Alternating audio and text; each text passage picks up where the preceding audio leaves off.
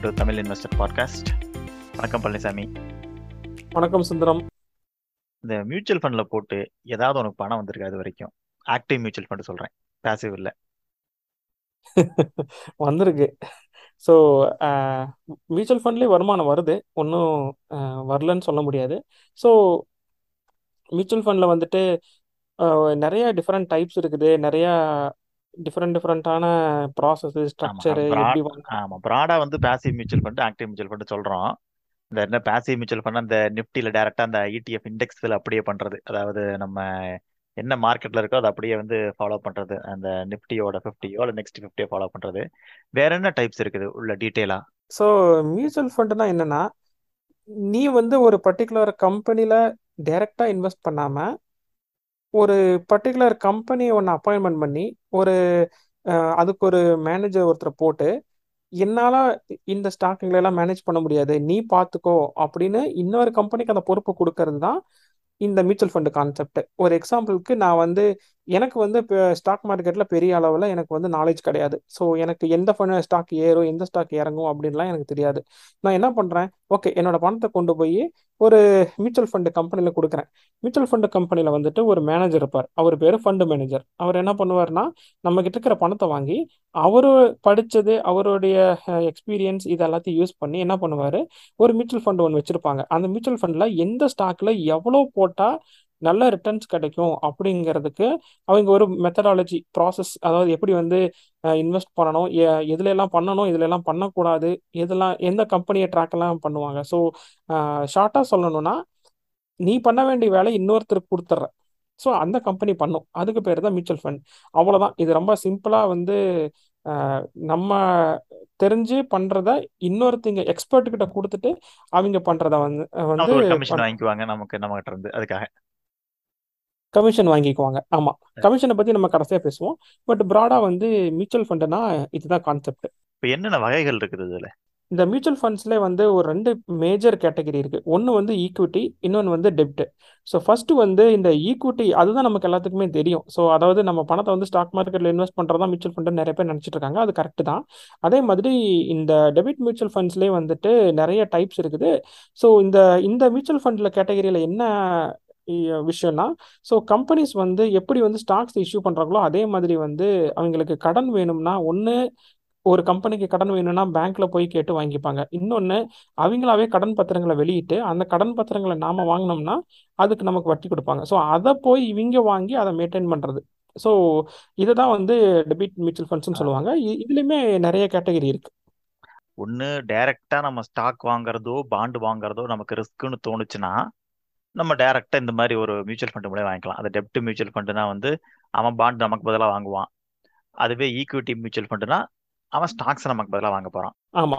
இன்னொன்று என்னன்னா ஹைபிரிட் அதாவது இந்த ஈக்குவிட்டிலேயே இன்வெஸ்ட் பண்ணுவாங்க டெபிட்லேயே இன்வெஸ்ட் பண்ணுவாங்க. ஒரு எக்ஸாம்பிளுக்கு சொல்லணும்னா இப்போ ஈக்விட்டி மியூச்சுவல் ஃபண்டில் தான் வாங்குறேன் அப்படின்னா உனக்கு ஃபுல்லாகவே ஸ்டாக்ல தான் வாங்குவாங்க. அந்த மியூச்சுவல் ஃபண்ட் ஃபுல்லாகவே ஸ்டாக்ல தான் இன்வெஸ்ட் பண்ணுவாங்க. இந்த டெபிட் மியூச்சுவல் ஃபண்டுனா வெறும் டெபிட் ஃபுல்லாக மட்டுமே தான் வாங்குவாங்க. ஸோ அதில் எந்த விதமான ஸ்டாக்குமே வாங்க மாட்டாங்க. கம்மியா இருக்கும். ஆமாம் ஹைபிரிட்னா என்னன்னா ரெண்டும் மிக்சடு ஸோ அறுபது சதவீதம் உன்னி நூறுரூபா கொடுத்தீங்கன்னா அறுபது ரூபாய் ஈக்விட்டி ஸ்டாக்ஸில் போடுவாங்க. மீதி நாற்பது ரூபாய் இந்த கடன் பத்திரங்கள் டெபிட் மியூச்சுவல் ஃபண்ட்ஸில் போடுவாங்க. அதான் அதான் அதான். அதாவது இது நல்ல அது அந்த ஹைபிரிட் கூட ஒரு நல்ல ஒரு பேலன்ஸ் ஸ்ட்ரைக் ஆச்சுன்னா பரவாயில்ல. ஏன்னா ஸ்டாக்கும் பொதுவாக வந்து கடன் பத்திரம் பாண்டும் வந்து கொஞ்சம் இன்வெர்ஸ்லி ப்ரொபோஷனல் மாதிரி நான் கேள்விப்பட்டிருக்கேன். அதாவது ஸ்டாக் நல்லா ஃபுல்லாக ஏறிச்சுன்னா பாண்டு மார்க்கெட் குறையும். பாண்டு மார்க்கெட் ஏறிச்சுன்னா ஸ்டாக் குறையும்னு. ஆனால் அது எந்த அளவுக்குன்னு தெரியல. இந்த இன்ஃபர்மேஷனை வெரிஃபை பண்ணணும். பட் ரெண்டையுமே வச்சு பேலன்ஸ்டாக பண்ணுறது வந்து நமக்கு ஒரு காலத்தில் வந்து சேஃப்டி ஏன்னா இப்போ மார்க்கெட் அடி அடின்னு அடி வாங்கிருச்சுன்னா பாண்டு மார்க்கெட் அவ்வளோ சீக்கிரம் அடி வாங்காது. கடைசியாவது அடி வாங்கும். அதுக்குள்ள நமக்கு அந்த பணம் வந்து ரொம்ப லாஸ் ஆகாது. ஒரு கோவிட் மாதிரி சமயத்தில் சொல்கிறேன் ஆமாம் ஏன்னா அதில் ஒரு சர்டன் பர்சன்டேஜ் வச்சிருப்பானுங்க. அந்த பர்சன்டேஜ் கொடுத்தா அவன் வட்டி ஒன்றும் கடன் பாண்டுங்கிறது கடன் தானே. இப்போ வருஷம் வருஷம் உனக்கு பத்து பர்சன்டேஜ் கொடுக்குறேன்னு டாட்டாவோட ஒரு பாண்டு வாங்கினோம்னா கோவிட் இருக்கோ இல்லையோ அந்த பத்து பர்சன்ட் கொடுத்துருவான். ஆனால் அந்த பாண்டை நம்ம விற்க கூடாது அப்போ. அந்த பாண்டை வித்தம்னா தான் கம்மியாக போகலாம் அதிகமாக போகலாம் நீ பாண்டை ஹோல்டு மெச்சூரிட்டி வரைக்கும் ஹோல்டு பண்ணியிருந்தோம்னா எனக்கு எனக்கு தெரிஞ்சு இந்த எந்த பிரச்சனையும் கிடையாது. ஆமாம் இதில் ஒரு விஷயம் இருக்குது என்னன்னா இந்த டெபிட் மியூச்சுவல் ஃபண்ட்ஸ்லையுமே அந்த பர்டிகுலர் கம்பெனி நாளைக்கு திவால் ஆச்சுன்னா அட்லீஸ்ட் ஸ்டாக்காக இருந்தால் கூட நீ வித்துட்டு வெளியே வந்துடுவ நீ பாண்டு வச்சிருந்து யார்கிட்ட போய் விற்ப உங்கள்கிட்ட இருந்து யாரும் வாங்கவும் மாட்டாங்க. நீ அந்த கம்பெனி திரும்ப ஃபுல் பணத்தை கொடுக்குற வரைக்கும் நீ வந்து அவங்க கிட்ட நீ வெயிட் பண்ணிட்டு தான் இருக்கணும். எனக்கு அது எனக்கு அது குறித்து ஒரு சந்தேகம் கூட இருந்துச்சு. நான் கேட்டேன். எனக்கு என்னோட லீகல் ஃபைனான்சியல் அட்வைசர்கிட்ட கேட்டேன். ஸ்டாக் மார்க்க ஸ்டாக் மாதிரியே பாண்டையும் வந்து வித்தரலாம். ஆனால் உடனே விற்காட்டியும் ஒரு நல்ல பாண்டா இருந்துச்சு. இப்போ ஒரு டாடா மோட்டார்ஸ் பாண்ட் வாங்கியிருக்க. அல்லது ஒரு கவர்மெண்ட் பேக்கடு பாண்ட் வாங்கியிருக்கேன்னு வச்சுக்கோ. அதாவது யூபியோட யூபி பவர் கார்பரேஷன் ஒரு பாண்ட் இருக்குது. அப்புறம் இப்போ முத்தூது ஃபைனான்ஸ் ஒரு பாண்டு கொடுக்குறான். அவன் பன்னெண்டு பர்சன்டேஜ் கொடுக்குறான் வருஷத்துக்கு. கிட்டத்தட்ட ஒரு ரூபா வட்டின்னு வச்சுக்கோ நம்ம ஊரில் சொல்லணும்னா. அவனோட பாண்டெலாம் நான் கேள்விப்பட்ட வரைக்கும் ஒன் வீக்கில் ரிட்டர்ன் பண்ணிடலாங்கிறானுங்க ஒன் வீக்குள்ள கொடுத்துட்டு வேற கைமாத்தி விடலாங்கிறாங்க. பாண்டு மார்க்கெட்ல இந்த மாதிரி குட்டியா ட்ரேட் ஆகும். ரொம்ப இந்த அளவுக்கு வால்யூம் இருக்காது. ஈக்விட்டி அளவுக்கு வால்யூம் வாங்க மாட்டாங்க. பட் ஓரளவுக்கு ட்ரேடபிள்னு கேள்விப்பட்டிருக்கேன். ஸோ நீ விற்கும் போது அப்படின்னா அவன் சொல்ற விலைக்கு தான் நீ இது விற்கணும் இப்போ நீ அந்த ஒரு பர்டிகுலர் பாண்ட் வந்து பத்தாயிரம் ரூபாய்க்கு கொடுத்துட்டு வருஷத்துக்கு பத்து பர்சன்டேஜ் நான் நீ பத்தாயிரம் ரூபாய்க்கு அவன்கிட்ட கொடுக்க முடியாது. திரும்பவும். அவன்கிட்ட நீ கம்மியாக தான் கொடுக்கணும். அவன் கம்மியாக தான் வாங்கிப்பான். ஏன்னா அதில் ரிஸ்க் அதிகமாக இருக்கிறதுனால அவன் என்ன பண்ணுவான்? பத்தாயிரம் ரூபாய் பாண்டை வந்து அவன் ஒன்பதாயிரத்துக்கு தான் வாங்குவான். உனக்கு லாஸ் வரும். ஸோ. ஒரு பர்டிகுலர் கம்பெனி கார்ப்பரேட் பாண்டுன்னு இதை சொல்லுவாங்க. ஒரு பர்டிகுலர் கம்பெனியோட கம்ப்ளீட் பாண்ட் வாங்கும்போது இந்த ரிஸ்க் இருக்கு. இதுக்கு பேர் தான் கிரெடிட் ரிஸ்க்னு சொல்றது. சரி சரி சரி. ஆஹா. ஸோ இது இல்லாம இல்லை. அதாவது இது கண்டிப்பா இருக்கு. இந்த கிரெடிட் ரிஸ்க் வந்து எந்த கம்பெனியா இருந்தாலும் கம்பெனி டிஃபால்ட் ஆச்சுன்னா இந்த ப்ராப்ளம் வரும். சரி இப்போ நம்ம வந்து இந்த மியூச்சுவல் ஃபண்ட்ல பார்த்துட்டு இருக்கும்போது இந்த ஈக்விட்டி டெபிட்ல பார்த்துட்டு இருக்கும்போது ஈக்விட்டிலேயே நிறைய கேட்டகரி இருக்கு. என்ன மாதிரி? லார்ஜ் கேப் அப்படின்னு சொல்லுவாங்க. Mid cap small cap so எப்படி இந்த ஸ்டாக் மார்க்கெட்டில் இருக்கிறவங்களுக்கு இது நல்லா தெரியும்? அதாவது லார்ஜ் கேப்னா என்னன்னா வந்து இந் இந்தியாவில் வந்து மார்க்கெட் கேப் படி அதிகமாக market capitalisation Reliance TCS ONGC SBI இந்த மாதிரி அதாவது லார்ஜ் கேப் ஆனால் ப்ளூ சிப் ஸ்டாக்ஸில் இன்வெஸ்ட் பண்ணுறது வந்து லார்ஜ் கேப் ஈக்விட்டி மியூச்சுவல் ஃபண்ட்ஸ்னு கேட்டகரியில் வரும். மிட் கேப்ன்றது வந்துட்டு அந்த மொதல் நூறு மார்க்கெட் கேப் கம்பெனிஸ்க்கு அப்புறம் வர்ற கம்பெனிஸில் இன்வெஸ்ட் பண்ணலாம். ஸ்மால் கேப்ன்றது வந்து ஃபர்ஸ்ட் இரநூத்தம்பது கம்பெனிஸ்க்கு அப்புறம் இருக்கிற கம்பெனிஸில் எதில் வேணாலும் இன்வெஸ்ட் பண்ணலாம் அப்படிங்கிறது வந்து செபி வந்து இந்த மாதிரி கேட்டகரியாக பிரிச்சிருக்காங்க. ஸோ நீ வந்து ஒரு மியூச்சுவல் ஃபண்டு வாங்குற அப்படின்னா ஸ்டாக் ஈக்விட்டி மியூச்சுவல் ஃபண்டு வாங்குறதா இருந்தால் so large cap mid cap small cap இந்த மாதிரி நிறைய டிஃப்ரெண்ட் டைப் ஆஃப் மியூச்சுவல் ஃபண்ட்ஸும் இருக்குது. ஸோ ஒரு எக்ஸாம்பிளுக்கு நீ வந்து அதிக ரிஸ்க் எடுக்கணும்னு நினைக்கிறேன்னா நீ ஸ்மால் கேப் மியூச்சுவல் ஃபண்ட் வாங்கலாம். அஃப்கோர்ஸ் வந்து உனக்கு ரிட்டர்ன் அதிகமாக கிடைக்கும். ரிஸ்க்கும் அதிகமாக தான் இருக்கும். மிட் கேப் மியூச்சுவல் ஃபண்டு வாங்குறதா இருந்தால் அதில் வந்துட்டு ஓரளவுக்கு ரிட்டர்ன் இருக்கும். ரிஸ்க்கு கொஞ்சம் கம்மியாக இருக்கும். பட் இது வந்து ஒரு மார்க்கெட் கேப் படி வாங்குற டைப்பு ஸோ இதில் இன்னும் நிறையா இருக்குது இப்போ எனக்கு வந்து ஐடி கம்பெனிஸ் மட்டும்தான் வாங்கணும் அப்படின்னா அதுக்கு வந்துட்டு செக்டோரல் ஃபண்ட்ஸ்னு சொல்லுவாங்க. ஸோ நிறையா இருக்குது இப்போ ஹெச்டிஎஃப்சி ஐடி ஃபண்டுன்னு ஒன்று இருக்குது. டாப் டென் ஐடி கம்பெனிஸில் மட்டும் தான் இன்வெஸ்ட். பண்ணுவாங்க. இந்த மாதிரி நிறைய கேட்டகரிஸ் இருக்கு. மியூச்சுவல் ஃபண்டில் நம்ம இந்தியாவில் பொறுத்த வரைக்கும் இது பாசிட்டிவ்னு சொல்றதா நெகட்டிவ்னு சொல்றதான்னு தெரில ஆனால் நிறைய கேட்டகரி ஆஃப் மியூச்சுவல் ஃபண்ட் இருக்கு. நான் பார்த்த வரைக்கும் நிப்பானோட ஐடி இண்டெக்ஸ்லயும் பார்மா இன்வெஸ்ட் பண்ணலாம் அந்த நிப்பான் தான் ஃபர்ஸ்ட் வருது. அவங்க கொஞ்சம் ஐடி இப்போ தான் ஆரம்பிச்சிருக்காங்க கொஞ்சம் வருஷத்துக்கு முன்னாடி தான். ஐடி நிப்பானோட ஐடி இண்டெக்ஸ் இருக்குது பார்மா இண்டெக்ஸ் இருக்குது. அது ரெண்டும் கூட நானும் வாங்க ஆரம்பிச்சேன். சரி மேற்கொண்டு சொல்லு. ஆமாம் ஸோ இந்த செக்டோரல் ஃபண்டு இப்போ இந்த ஐடி ஃபார்மா இதுலலாம் என்ன ஒரு ப்ராப்ளம்னா ஒரு பர்டிகுலர் செக்டார் வந்து ஃபர்ஸ்ட் ஒரு மூணு வருஷத்துக்கு நல்லா பெர்ஃபார்ம் பண்ணிட்டு இருக்கோம் டக்குன்னு ஏதாவது ஒரு ப்ராப்ளம் வந்து ஸ்லோ டவுன் ஆச்சுன்னு வச்சுக்கோயேன் அந்த ஃபண்டை வந்து நல்லா பெர்ஃபார்ம் பண்ணாது.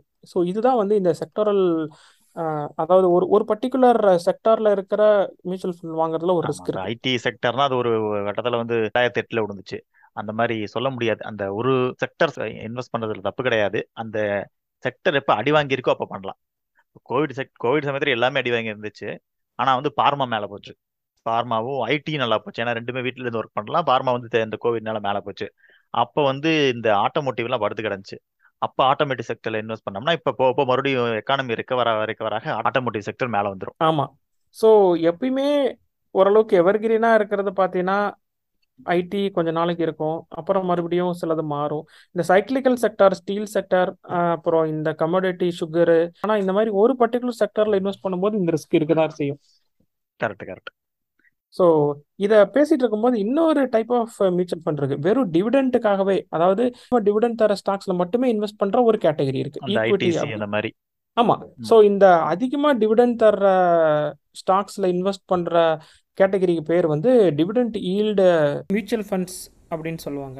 ஸோ இப்போ நீ சொன்ன மாதிரி இப்போ இந்த கம்பெனிஸ் ஐடிசி அப்புறம் அதிகமாக ரிட்டர்ன் ஐ மீன் டிவிடெண்ட் தரது பார்த்தா இப்போதைக்கு ஐடிசி தான் அதிகமாக தரான். அப்புறம் இந்த க பிஎஸ்யூ அதாவது இந்த கோல் இந்தியா அப்புறம் ஓஎன்ஜிசி அப்புறம் என்டிபிசி கவர்மெண்ட் கம்பெனிஸ் அதாவது அதிகமாக பணம் சம்பாதிப்பாங்க ஆனால் அது எப்படி எக்ஸ்பெண்ட் பண்ணுறதுன்னு தெரியாது. அதனால வந்து ப்ராஃபிட்டை வந்து மக்களுக்கு கொடுத்துட்றாங்க நிறைய பேங்க் வந்து நல்ல டிவிடெண்ட் கொடுக்குறாங்க. டிவிடன் கொடுக்கறது தப்பு இல்லை. ஆனால் எப்பவுமே டிவிடெண்டே கொடுத்துட்டு இருந்தா அவங்களுக்கு அந்த பணத்தை வச்சு என்ன பண்ண போகிறதுன்னு தெரியாததுனால தான் உனக்கு டிவிடெண்டாக கொடுக்குறாங்க. ஒரு எக்ஸாம்பிளுக்கு வந்து ஒரு கம்பெனி க்ரோ ஆகுது அப்படின்னா அவங்களுக்கு பணம் தேவைப்படும். அவங்களுக்கு எங்கே இன்வெஸ்ட் பண்ணனா எங்கே லாபம் வரும்னு அவங்களுக்கு தெரியும். அதனால அவங்க அதில் இன்வெஸ்ட் பண்ணுறாங்க அதனால டிவிடெண்ட் கொடுக்காம அந்த பணத்தை ரீஇன்வெஸ்ட்மெண்ட் பண்ணுறாங்க இப்போ யூஎஸில் அமேசான் வந்து அப்படி தான் பண்ணிட்டு இருக்கான். இன்னும் ஒரு பைசா இது வரைக்கும் டிவிடெண்டாக கொடுத்தது கிடையாது. கம்ப்ளீட்டாக எல்லாத்தையுமே ரீஇன்வெஸ்ட்மெண்ட் பண்ணுறான் அது ஸ்டாக் ப்ரைஸில் அவங்களுக்கு அது ப்ராஃபிட் ஆகிக்குது ஸோ இப்போ இந்தியாவில் வந்து ஐடிசியோ இல்லை கோல் இந்தியாவோ அவங்களுக்கு வந்து ஃபர்தராக எங்கே எக்ஸ்பேண்ட் பண்ணுறதுன்னு தெரியல. அதனால அவங்க டிவிடெண்டாக கொடுத்துட்றாங்க. ஸோ இதில் பாசிட்டிவ் இருக்குது நெகட்டிவ் இருக்குது ஆமாம். இது அவங்களுடைய பெர்ஸ்பெக்டிவ் கரெக்ட் தான் கரெக்ட் தான். உண்மைதான் உண்மைதான். ஏன்னா எல்லாத்தையும் எக்ஸ்பேண்ட் பண்ணுங்கிறக்காக எதையோ கொண்டு காசுல போட்டு கறி ஆக்கிறதுக்கு பதிலாக திருப்பி டெவிடெண்டாக கொடுத்துட்டாங்கன்னு தப்பு கிடையாது. ஸ்கோப் இருந்தா அதை வந்து கரெக்டாக யூட்டிலைஸ் பண்ணும் ஸ்கோப் கண்ணுக்கு தெரியல இப்போதைக்கு அப்படின்னா டிவிடெண்டாக கொடுத்துடலாம். கரெக்ட் நிறைய கம்பெனிஸ் அப்படி தான் ஃபாலோ பண்ணுறாங்க மேக்ஸிமம் வந்து டிவிடெண்ட் அவங்களுக்கு இந்த ஒரு ஒரு எக்ஸாம்பிளுக்கு சொல்லணும்னா அடுத்த ஒரு மூணு வருஷத்துக்கு அவங்களுக்கு எங்கே இன்வெஸ்ட் பண்ணுறதுக்கான ஒரு நல்ல ஆப்பர்ச்சுனிட்டி இல்லை ஒரு நல்ல ஐடியா இல்லைன்னா அது டிவிடெண்டாக கொடுக்கறதுல தப்பு இல்லை.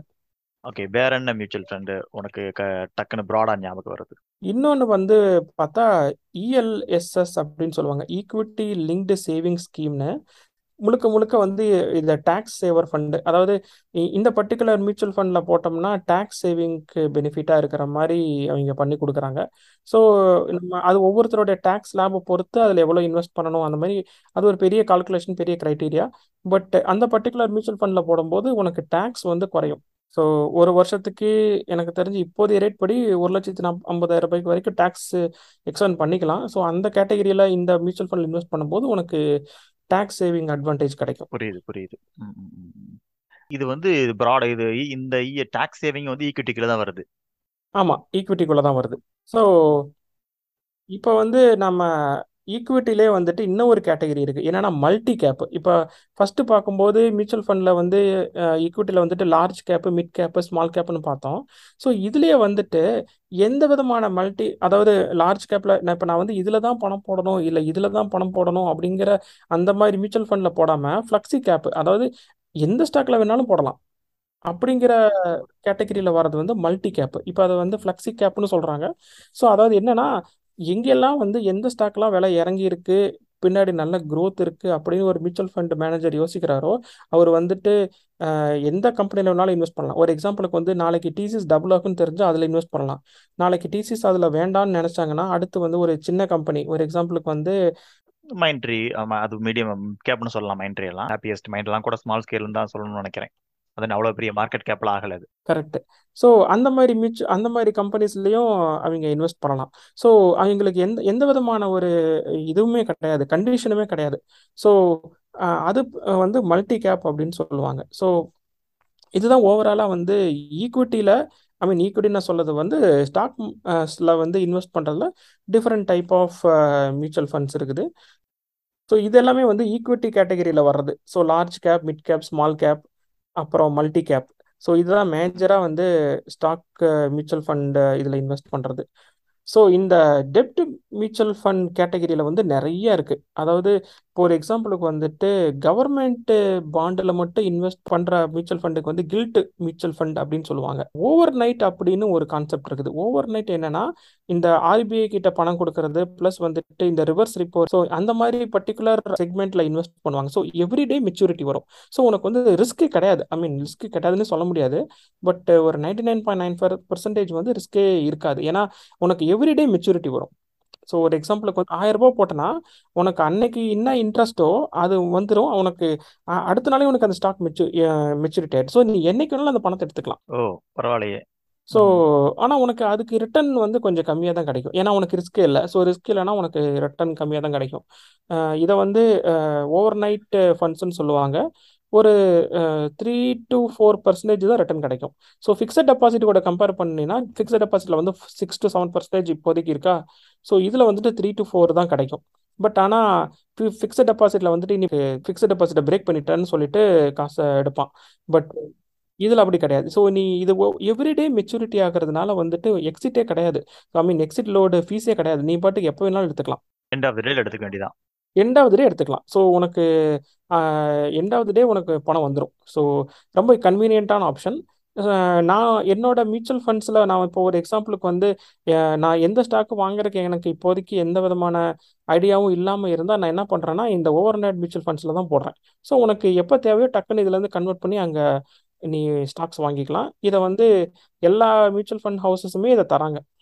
இதே ஓவர் நைட் ஃபண்ட்ஸில் வந்துட்டு இன்னொரு அதாவது இந்த டெட் மியூச்சுவல் ஃபண்ட்ஸ்லேயே வந்துட்டு லிக்விட் ஃபண்ட்ஸ் அப்படின்னு ஒரு கேட்டகரி இருக்குது இந்த லிக்விட் ஃபண்ட்ஸ் என்னன்னா வந்து ஒரு த்ரீ மந்த்தில் மெச்சூரிட்டி ஆகிற இன்ஸ்ட்ருமெண்ட்டில் இன்வெஸ்ட் பண்ணுவாங்க. ஒரு எக்ஸாம்பிளுக்கு வந்துட்டு கவர்மெண்ட்லேயே வந்து இந்த டி பில் அப்படிம்பாங்க. தொண்ணூறு நாளில் எக்ஸ்பைரி ஆயிரும். ஸோ ஒரு எக்ஸாம்பிளுக்கு கவர்மெண்ட்டுக்கு பணம் வேணும்.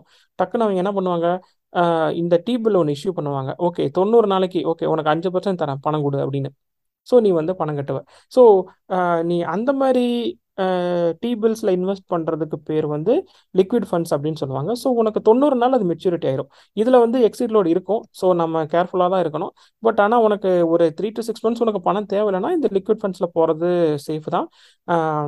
ஆவரேஜாக இந்த மாதிரி லிக்விட் ஃபண்ட்ஸில் வந்து ரொம்ப ஒன்றும் ரிஸ்க்கு கிடையாது. போடுற முதலுக்கு வந்து ரொம்ப ரிஸ்க்கு கிடையாது. பட் எதில் போடுறாங்கன்றது முக்கியம்.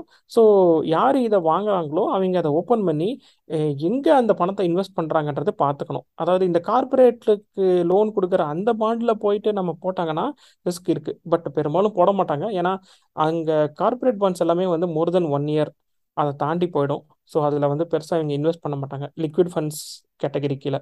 ஸோ அதுக்குன்னு தனியாகவே இருக்குது ஸோ இதுதான் வந்து ஒரு ஓவரால் இன்னும் நிறைய டிஃப்ரெண்ட் டைப்ஸ் இருக்குது. பட் மேஜராக பார்த்தோம்னா gilt mutual funds over night liquid அதுக்கப்புறம் வந்து ஷார்ட் டூரேஷன் கார்ப்பரேட் பாண்ட் இந்த மாதிரி மியூச்சுவல் ஃபண்ட்ஸ் தான் வந்து ஆவரேஜாக இருக்குது ரொம்ப வந்து இந்த டெட் மியூச்சுவல் ஃபண்ட்ஸில் வந்துட்டு நம்ம யோசிக்க தேவையில்ல. ப்ராடராக மூணு கேட்டகரி இருக்குது ஒன்று கார்ப்பரேட்டில் இன்வெஸ்ட் பண்ணுறது இன்னொன்று கில்ட் கவர்மெண்ட் செக்யூரிட்டிஸில் இன்வெஸ்ட் பண்ணுறது இன்னொன்று ஓவர் நைட் அப்புறம் லிக்விட் மியூச்சுவல் ஃபண்ட்ஸ் ஸோ இதில் வந்து என்னென்ன டிஃப்ரென்சஸ் அப்படின்றதெல்லாம் இப்போ பா பார்த்தோம். ஸோ இந்த மேஜராக இந்த நாலு மே அஞ்சு டெபிட் ஃபண்ட்ஸில் இன்வெ டெட் ஃபண்ட்ஸில் இன்வெஸ்ட் பண்ணாலே நமக்கு நமக்கு தேவையான நம்ம கோல்ஸை வந்து அச்சீவ் பண்ணிக்கலாம். ஹைபிரிட்ல அப்ப என்ன வகையான கன்சர்வேட்டிவ் அப்படின்னு ஒன்று இருக்குது. பேலன்ஸ்டு பெரும்பாலும் இந்த இந்த வார்த்தை தான் அதிகமாக எல்லா மியூச்சுவல் ஃபண்டு இதுலையுமே பார்ப்பாங்க. பேலன்ஸ் நான் நிறைய கேள்விப்பட்டிருக்கேன் நானும். அதாவது அப்ப அந்த டெப்டையும் ஈக்விட்டியும் பேலன்ஸ் பண்ணுவானுங்கன்னு ஆமாம் நினைக்கிறேன். கரெக்டு ஸோ இந்த பேலன்ஸ்டு ஃபண்டில் வந்து என்ன மீனிங்னா ஒரு sixty to sixty five percentage வந்து ஈக்விட்டியில் இன்வெஸ்ட் பண்ணிட்டு மீதி எல்லாம் வந்து டெட் மியூச்சுவல் ஃபண்ட்ஸில் இன்வெஸ்ட் பண்ணணும். ஸோ ஏன்னா அப்போ தான் வந்து உனக்கு உனக்கு சேஃபு அதாவது எல்லா பணத்தையும் கொண்டு போய் ஸ்டாக்கில் போடாமல் இல்லை எல்லா பணத்தையும் கொண்டு போய் டெட் மியூச்சுவல் ஃபண்ட்ஸில் போட்டுட்டு உனக்கு பெருசாக ரிட்டர்ன் வராமல் இருக்க ரெண்டுத்திலையும் பேலன்ஸ்டாக இருக்கிறது. So sixty percentage forty percentage so ஸ்டாக்லேயும் உனக்கு வருமானம் வரும் இந்த டெட்லேயும் உனக்கு வருமானம் வரும். ஸோ உனக்கு வாலட்டிலிட்டி பார்த்தீங்கன்னா கம்மியாக இருக்கும். ஏன்னா உனக்கு ஸ்டாக் மார்க்கெட்டில் இன்வெஸ்ட் பண்ணும்போது கண்டிப்பாக ஸ்டாக்ஸோட ஃப்ளக்சுவேஷனுக்கு ஏற்ற மாதிரி தான் உனக்கு மியூச்சுவல் ஃபண்டு வந்து ரைஸ் ஆகும். டிக்ரீஸ் ஆகும். ஸோ டெட் மியூச்சுவல் ஃபண்ட்ஸ்லாம் அப்படி ஒன்றும் ரொம்ப வந்து ஃப்ளக்சுவேஷன்ஸ் இருக்காது கம்மியாக தான் இருக்கும். ஸோ உனக்கு ஆவரேஜ். ரிட்டர்ன் வந்து உனக்கு கன்சிஸ்டண்ட்டாக கிடைக்கும். வேற என்ன டைப்பான மியூச்சுவல் ஃபண்ட்ஸ் இருக்குது? கன்சர்வேட்டிவ்னு ஒன்று இருக்குது. இதே கேட்டகரியில் பார்த்தோம்னா ஆர்பிட்ராஜ்னு ஒன்று இருக்குது ஸோ பெரும்பாலும் இந்த மாதிரி மியூச்சுவல் ஃபண்ட்ஸை பற்றி நம்ம பெருசாக கவலைப்பட தேவையில்லை. ஏன்னா இதோடைய நம்பர் ஆஃப் ஃபண்ட்ஸ் வந்து கம்பேர் பண்ணுறதுக்கோ இல்லை நம்பர் ஆஃப் இயர்ஸோ வந்து ரொம்ப கம்மியாக தான் இருக்குது ஸோ அதனால் வந்து நம்ம பெரும்பாலும் நம்ம ஹைபிரிட்னு மியூச்சுவல் ஃபண்ட்ஸ் அதாவது எனக்கு ஸ்டாக்ஸ்லையும் போட்டிருக்கணும் இந்த டெட் மியூச்சுவல் ஃபண்ட்ஸ்லையும் போட்டிருக்கணும் அப்படின்னு ஒரு கேட்டகரி வரும்போது நம்ம பேலன்ஸ்ட் ஃபண்டுக்கு போய்க்கிறது தான் பெஸ்ட்டு எப்பயுமே. அதாவது பொதுவாக என்ன சொல்லுவாங்கன்னு அந்த மாதிரி வயசு கம்மியா இருக்கிறவங்க அதாவது கம்மின்னா வந்து ஒரு இருபது முப்பது முப்பத்தஞ்சு நாற்பது வரைக்கும் இருக்கிறவங்க எல்லாம் வந்து ஈக்விட்டியில் அக்ரஸிவா ஈக்விட்டி மியூச்சுவல் ஃபண்ட்ல போடலாம். அந்த ஐம்பது அறுபது அதுக்கப்புறம் கொஞ்சம் ரிட்டையர்மெண்ட் நெருங்க நெருங்க டெப்ட்டுக்கோ அல்லது ஹைபிரிட்டுக்கோ மாறிக்கிறது நல்லதுன்னு சொல்லுவாங்க. ஃபர்ஸ்ட் ஆமாம் ஈக்விட்டியும் அப்புறம் நடுவில் ஹைபிரிட்டும் பின்னால வந்து டெப்ட்டுக்கே மாறிக்கலாம் ரிட்டையர் ஆகிறப்போ. ஏன்னா ஒரு ரிஸ்க்கும் கிடையாது. ரிட்டையர் ஆகிறது உங்களுக்கு செலவும் கொஞ்சம் கம்மி தான் பெருசாக நம்ம இது பண்ண போகிறதில்ல அது ஒரு இது இன்னொரு இடத்துல சொல்றாங்க இந்த இன்சூரன்ஸ் எல்ஐசி பால் நம்ம ஊர்ல வந்து ரெண்டு தான் பிரபலமான இன்வெஸ்ட்மெண்ட் இப்பதான் எஸ்ஐபி போடுறாங்க. சிஸ்டமேட்டிக் இன்வெஸ்ட்மெண்ட் பிளான் மியூச்சுவல் ஃபண்ட்ல போடுறாங்க. இதுக்கு முன்னாடி பூரா எல்ஐசி தான் கிட்டத்தட்ட எஸ்ஐபி மாதிரி. மாசம் மாசம் எல்ஐசி கட்டிக்கிட்டு இருப்போம். அதுக்கு இதுக்கு என்ன வித்தியாசம்? கரெக்ட் இது ஒரு பெரிய ப்ராப்ளம் அதாவது நம்ம ஊர்ல வந்துட்டு எப்பயுமே வந்துட்டு இந்த எல்ஐசியில் மாசம் மாசம் மா மாசம் மாசம் அட்லீஸ்ட் ஆறு மாசத்துக்கு ஒரு தடவை கட்டுறவங்க இருக்காங்க வருஷத்துக்கு கட்டுறவங்க இருக்காங்க. என்ன எதிர்பார்க்குறாங்கன்னா எல்ஐசியில் பணம் போட்டால் உனக்கு கேரண்டீடாக வந்து இப்போ இந்த மணி பேக் பாலிசி மற்ற இன்னொரு நிறைய ஜீவன் ஆனந்த் ஜீவன் பாலிசி ஸோ இது எல்லாமே வந்துட்டு இந்த சம் அஷ்யூர்டுன்னு சொல்லிடுறாங்க. உனக்கு அந்த பே உனக்கு முதல் போகாது. இந்த அதாவது முதல் போக வாய்ப்பு இருக்கு. எப்போன்னா மார்க்கெட் லிங்க்டு அதாவது ஸ்டாக் மார்க்கெட்ல அந்த பர்டிகுலர் இன்ஸ்ட்ருமெண்ட் வந்து அவங்க சொல்ற அந்த பிளான் ட்ரேட் ஆகும்போது அவங்களுக்கு அதுல ரிஸ்க் இருக்கும். ஆனா மக்களுக்கு ஒரு பொதுவான என்ன ஒரு கான்செப்ட்னா மைண்ட்ல வந்து எப்பயுமே வந்து எல்ஐசியில் இன்வெஸ்ட் பண்ணும்போது போடுற பணம் திரும்ப வந்துடும் உனக்கு இன்சூரன்ஸும் சேர்ந்து கவர் ஆயிரும் அப்படிங்கிற ஒரு மைண்ட் செட்டில் தான் இன்வெஸ்ட் பண்ணுவாங்க. ஆனால் அதுவே வந்துட்டு ஸ்டாக் மியூச்சுவல் ஃபண்ட்லேயும் போகணும். போது என்ன ஆகும்னா அவங்களுக்கு திடீர்னு வந்து அவங்க பேலன்ஸ் எடுத்து பார்க்கும்போது பத்தாயிரம் கம்மியாக இருக்கும். அவங்க போட்டதை விட இருபதாயிரம் கம்மியாக இருக்கும். அப்போ வந்து என்ன நினைப்பாங்க? மியூச்சுவல் ஃபண்டே பேடுன்னு நினைப்பாங்க. ஓவராலாக பார்த்தோம்னா நான் இன்சூரன்ஸ் லைஃப் இன்சூரன்ஸை விட எல்ஐசி விட பற்றி லைஃப் இன்சூரன்ஸ் எல்ஐசிங்கிறது ஒரு இதுதான் ஒரு கம்பெனி தான். டாமினேட்டர் அதனால எல்ஐசின்னு சொல்கிறோம் நம்ம. எப்படி பார்த்தாலும் ஓவராலாக பார்த்தோம்னா மியூச்சுவல் ஃபண்டு தான் பெனிஃபிட் மியூச்சுவல் ஃபண்டா இல்லை மற்றது பெனிஃபிட் அப்படின்னு பார்க்கறப்ப அது வேற ஒரு விவாதம். ஆனா இன்சூரன்ஸ் பாலிசியை போடுறதா அந்த யூலிப் மாதிரி போடுறதா மியூச்சுவல் ஃபண்ட்ல போடுறதா மியூச்சுவல் ஃபண்ட் தான் பெஸ்ட் ஆமா. அதாவது இப்போ இந்த யூலிப்ன்ற வார்த்தையை சொல்ற இந்த யூலிப்னா என்னன்னா யூனிட் லிங்க்டு இன்சூரன்ஸ் பாலிசி அதாவது இந்த ஸ்டாக் மார்க்கெட்ல போட்டு வர வருமானத்தை எடுத்து உங்களுக்கு இன்சூரன்ஸ் அதுவும் உங்களுக்கு பெனிஃபிட்டா இருக்கும். உங்களுக்கு வருமானமும் வரும். உங்களுக்கு இன்சூரன்ஸும் கவர் ஆகும்னு சொல்றான். ஆனா அவன் அவங்க சொல்ற மாதிரி அந்த மாதிரிலாம் பெருசா இது வரைக்கும் யாருக்கும் பெருசா ரிட்டர்ன் வந்ததே கிடையாது. அதாவது கமிஷன் தான் நிறைய இருக்கு. இது எல்லாமே இது என்ன சொல்லுவாங்கன்னா டார்கெட்டட் மியூச்சுவல் ஃபண்ட்ஸ்னு யூஎஸ்ல சொல்லுவாங்க. இந்தியாவில் வந்து இந்த மாதிரி எல்ஐசி தான் வந்து இந்த மாதிரி ஒரு ஸ்ட்ரக்சர்டு ப்ராடக்ட் அதாவது ஓகே நீ வருஷ வருஷம் இவ்வளோ போடுற அப்புறம் அதுக்கப்புறம் அஞ்சு வருஷத்துக்கு எதுவும் போடாத அதுக்கப்புறம் உனக்கு இவ்வளோ அமௌண்ட் வரும் அப்படிம்பாங்க. இது எல்லாமே வந்து இந்த மாதிரி போடும்போது உனக்கு நாலு பர்சன்டேஜ் தான் ரிட்டர்ன் மேக்ஸிமம் கிடைக்கும். நீ எப்படி எந்த கால்குலேஷன் எடுத்து பார்த்தினாலும் உனக்கு ஃபோர் டு ஃபைவ் பர்சன்டேஜ் தான். அது வெளியில இருந்து பாக்குறப்ப நீங்க பத்து வருஷம் போடுங்க அதுக்கப்புறம் பெர்மனண்டா ரிட்டர்ன் வரும் அப்படிம்பாங்க பர்மனண்டா வந்து பத்தாயிரம் வரும்பாங்க. ஆனா இருபது வருஷம் கழிச்சு பத்தாயிரங்கிறது ஆயிரம் ஆயிரும். அந்த இன்ஃபிளேஷன் சாப்பிட்டு போயிடும் ஸோ அவங்களுக்கு என்ன புரியாதுன்னா நீ கடைசியா பேசாம இண்டெக்ஸ் ஃபண்ட்ல போட்டாவே அதுவே வந்து மிகப்பெரிய லாபத்தை கொடுக்குங்கிறத உண்மை. நம்ம இன்னும் நெக்ஸ்ட் பண்ண டாபிக் வரல. இதை இதை தவிர்த்து நீ வேற என்ன சொல்ற? இந்த இன்சூ அதாவது இந்த இன்சூரன்ஸுக்கும் மியூச்சுவல் ஃபண்டுக்கும் உண்டான வித்தியாசம் குறித்து. அதாவது ரொம்ப சிம்பிளாக சொல்லணும்னா இன்சூரன்ஸ் சம்மந்தமாக எல்ஐசி யார் வந்தாலும் இன்சூரன்ஸ் டெர்ம் இன்சூரன்ஸ் எடுத்துட்டு விட்டுறணும். அதில் இந்த எல்ஐசி கொடுக்குற எந்த விதமான சம் அஷ்யூர்டு கேரண்டீடு ரிட்டர்ன் இந்த மாதிரியெல்லாம் கேட்டால் காதை பற்றிக்கணும் ஏன்னா வந்துட்டு மேக்ஸிமம் வந்து போடுறது ஸ்டாக் மார்க்கெட்டில் இதில் எங்கத்த போய் கேரண்டி ஆமா அதாவது செம்ம ஷூடா இருந்தாலும் இப்ப நான் பத்தாயிரம் ரூபா கொடுக்குறேன். பத்து வருஷம் கழிச்சு அது பத்தாயிரம் வந்தாருன்னா வந்தான்னா வராட்டி என்ன பத்தாயிரம் வந்தாலும் ஒண்ணும் பண்ண போறது அந்த பத்தாயிரம் வந்து ஒண்ணும் பண்ண முடியாது. அப்ப பத்து வருஷம் கழிச்சு அந்த பத்தாயிரம் எதுவுமே ஆகாம இருந்துச்சுன்னா அதனால என்ன பிரயோஜனம்? ஏன்னா இன்ஃபிளேஷன் சாப்பிட்டு போயிடும் பணவீக்கம் வந்து அப்ப பத்து இப்ப பத்து வருஷத்துக்கு முன்னாடி அந்த பத்தாயிரம் ரூபாய் இன்னைக்கு இருக்கிற பத்தாயிரம் ரூபாய் வேற. பத்து வருஷம் முன்னாடி பத்தாயிரம் ரூபாங்கிறது வந்து ஹை ரேஞ்ச் சம்பளம். அல்லது ஒரு மீடியம் ரேஞ்ச் சம்பளம். பத்து வருஷங்கள்ல இருபது வருஷம் முன்னாடி வச்சுக்கோ. ரெண்டாயிரத்துல பத்தாயிரங்கிறது ஒரு ஹை ரேஞ்ச் சம்பளம். ரெண்டாயிரத்தி இருபதுல பத்தாயிரங்கிறது வந்து ஒரு யாரு வேணா வாங்கலாங்கிற மாதிரி சம்பளம். கரெக்ட் இல்லை நம்ம நைன்டிஸ்ல எல்லாம் பார்த்தீங்கன்னா நம்ம அப்பாவெல்லாம் வந்து ரெண்டாயிரம் ரூபா நாலாயிரம் ரூபா அல்லது எயிட்டிஸ்ல எல்லாம் அவ்வளவுதான் சம்பளம் வாங்கிட்டு இருந்தாங்க. அந்த ரெண்டாயிரம் ரூபா வந்து முப்பது வருஷம் கழிச்சு செம்ம ஷூடுனா இப்போ ரெண்டாயிரம் ரூபாய் இப்போ இன்னைக்கு கொடுத்து என்ன பண்றது நம்ம? ரிட்டர்ன் வரணும். பணம் திருப்பி வந்து இனி திருப்பி கொடுக்கணும். நீ சொன்ன மாதிரி நாலு பர்சன்டேஜ் அஞ்சு பர்சன்டேஜ் ஒரு வருஷத்துக்கு ரிட்டர்ன் கொடுக்குதுங்கிறதுக்கு போடாமே இருக்கலாம். அதுக்கு பார்த்தா வெறும் டேர்ம் இன்சூரன்ஸ் வாங்கிட்டு நம்ம மியூச்சுவல் ஃபண்டுக்கோ அல்லது ஸ்டாக்குக்கோ டேரக்டா இன்வெஸ்ட் பண்ணிக்கலாம். இன்சூரன்ஸ் எல்ஐசி பக்கம் போகாம இருக்கிறது நல்லது. ஆமாம் ஸோ ஒரு ரெண்டாயிரத்தி நாலு இல்லைன்னா ரெண்டாயிரத்தி மூணு வாக்கில் வந்து இதே ஒரு எக்ஸ்பீரியன்ஸ் தான். சரியான அமௌண்ட் தெரில. மேக்ஸிமம் டுவெல் தௌசண்ட் வரைக்கும் இருக்கலாம். ஸோ இப்படி வருஷம் வருஷம் போட சொன்னாங்க. அதுக்கப்புறம் வந்து ஒரு ஃபைவ் இயர் போட வேண்டாம் அப்படின்னு சொன்னாங்க. ஸோ அப்போ இருந்து போட்டுக்கிட்டே வந்தோம். ஒரு குறிப்பிட்ட டைம் பீரியடுக்கு அப்புறம் வந்து உங்களுக்கு எவ்வளோ அமௌண்ட்னா டூ லேக்ஸ் அப்படின்னு சொன்னாங்க. இன்னைக்கு வந்து டூ லேக்ஸ் வந்து வரப்போகுது. இந்த டூ லேக்ஸை வச்சு என்னுடைய வாழ்க்கையில் எந்த சேஞ்சஸுமே நடக்க போகிறது கிடையாது. ஆனால் ரெண்டாயிரத்தி மூணில் டூ லேக்ஸ்ன்றது வந்து ரொம்ப பெரிய அமௌண்ட் தான். நமக்கு அப்போ வந்து இப்படி நம்ம வருஷம் வருஷம் போட்டுக்கிட்டு இருக்கும்போது நமக்கு நல்ல ரிட்டர்ன் கிடைக்கும் அப்படிங்கிற ஒரு மைண்ட் செட்டில் அதை வாங்கினோம்.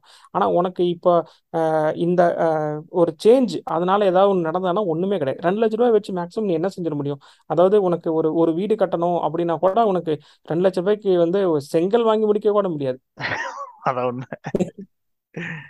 அது வந்து நீ அதாவது ரெண்டா எப்ப இருந்து போட்ட? ரெண்டாயிரத்தி மூணுல இருந்து. ரெண்டாயிரத்தி மூணுல இருந்து ஸ்டாக் மார்க்கெட்ல போட்டிருந்தேன்னா அல்லது வேற எதுலயோ ஒண்ணு போட்டிருந்தேன் என்ன எவ்வளவு பெரிய இன்வெஸ்ட்மெண்ட் இது? கரெக்ட் ஸ்டாக் மார்க்கெட்ல போ போ- ஆனா வெறும் இண்டெக்ஸ் சொல்றேன். ஸ்டாக் மார்க்கெட்னா நம்ம சாஸ்கே சூஸ் பண்ண வேண்டாமா? வெறும் இண்டெக்ஸ்ல போட்டாவே எவ்வளவு பெரிய பணம் அது? கரெக்ட் ஒரு ஒரு எக்ஸாம்பிளுக்கு வந்து லாஸ்ட் ஃபைவ் இயர் டேட்டா எடுத்து பார்த்தா நிஃப்டியில் வந்து இண்டெக்ஸ் ஃபண்டில் போட்டிருந்தா கூட பன்னெண்டு பர்சன்ட் ரிட்டர்ன் வந்திருக்கு. ஆனால் எனக்கு வந்து நான் ரிட்டர்னை கால்குலேட் பண்ணல. ஏன்னா அந்த ரெண்டு லட்ச ரூபாய் காதில் கேட்டதுக்கு அப்புறம் அதில் கால்குலேட்டே பண்ண தேவையில்ல. அதுல ஒண்ணுமே வரலைங்க. ஒண்ணுமே வரலங்கிறது தான் உண்மை. கரெக்ட் ஆனா ஒண்ணு மட்டும் கேரண்டி எல்லா இன்சூரன்ஸ் ஏஜென்ட்ஸுக்கும் மாசம் மாசம் கரெக்டா நீ கட்டுற பணம் போயிடும் அவங்களுக்கு வர வேண்டிய கமிஷன் போயிடும் ஸோ நமக்கு தான் நஷ்டமே தவிர அவங்களுக்கு அது ப்ராஃபிட் தான். அவங்ககிட்ட பாலிசி எடுக்கிற வரைக்கும். ஆனா அவங்க வந்து என்ன ஒரு பாலிசி அவங்க சொல்லி பண்றாங்க அப்படின்னா உனக்கு இதை வந்து ஒரு இன்வெஸ்ட்மெண்ட் மாதிரியே உனக்கு சொல்லி இதை வாங்க வச்சிடுறாங்க. அதுதான் வந்து எல்ஐசி ஏஜென்ட்ஸ் பண்ற ஒரு மிகப்பெரிய தவறு. அதாவது இது வந்து இன்சூரன்ஸுக்குங்க இதுல வந்து உங்களுக்கு பெருசா வருமானத்தை எதிர்பார்க்காதீங்கன்னு சொல்ல மாட்டாங்க. உங்களுக்கு இப்ப போடுங்க உங்களுக்கு ரெண்டு லட்ச ரூபா வரும். அவங்க வந்து திடீர்னு ஃபைனான்சியல் பிளானர் மாதிரி பேசுவாங்க. கரெக்டான பாயிண்ட் சொன்ன பின்னி. அவங்க ஃபைனான்சியல் பிளானர் கிடையாது. அவங்க ஃபைனான்சியல் பிளானர் மாதிரி ஆக்ட் பண்ண ட்ரை பண்றாங்க. அவங்க வெறும் இது பாலிசி செல் பண்ற ஏஜென்ட்ஸ் இன்சூரன்ஸ் பாலிசி செல் பண்ற ஏஜென்ட் அவங்க என்னமோ ஃபைனான்சியல் பிளான் மாதிரி உங்களுடைய வாழ்க்கையவே நான் பாத்துக்கிறேன் அப்படிங்கிற ரேஞ்சுக்கு பேசுவாங்க. அதைத்தான் நம்ம இது பண்ண தப்பா சொல்ல வரல அந்த அந்த சிஸ்டம் ஸ்ட்ரக்சரே அப்படி. ஏஜென்ட்னா அவங்க ஒர்க்கு தான் பண்றாங்க. அவங்க அவங்க எதுவும் தப்பு பண்ணல. அவங்க அவங்க பணமும் போகாது. அது உண்மைதான். ஆனா பணம் வளரலைன்னா பணம் போன மாதிரி தான் அர்த்தம். பணம் போட்டா வளரணும். பணம் வளராம அப்படியே இருந்துச்சுனாவே அந்த பணம் போன மாதிரி தான் அர்த்தம். கரெக்ட் எனக்கு தெரிஞ்சு ஒருத்தர் வந்து அஹ், மொத்தம் அஞ்சு பாலிசி போட்டிருக்காரு. ரிலையன்ஸ் எல்ஐசி வருஷத்துக்கு தொண்ணூறாயிரம் கட்டுறாரு. ஐயோ! தொண்ணூறாயிரம்? இவ்வளவு அஹ், பெரிய பணம் இதே இப்படி மாதிரி தொண்ணூறாயிரம் சம்பாதிக்கிறவரு அப்ப எப்படி எப்படி இன்வெஸ்ட் பண்றாருன்னு தெரியல. ஆ, சரி.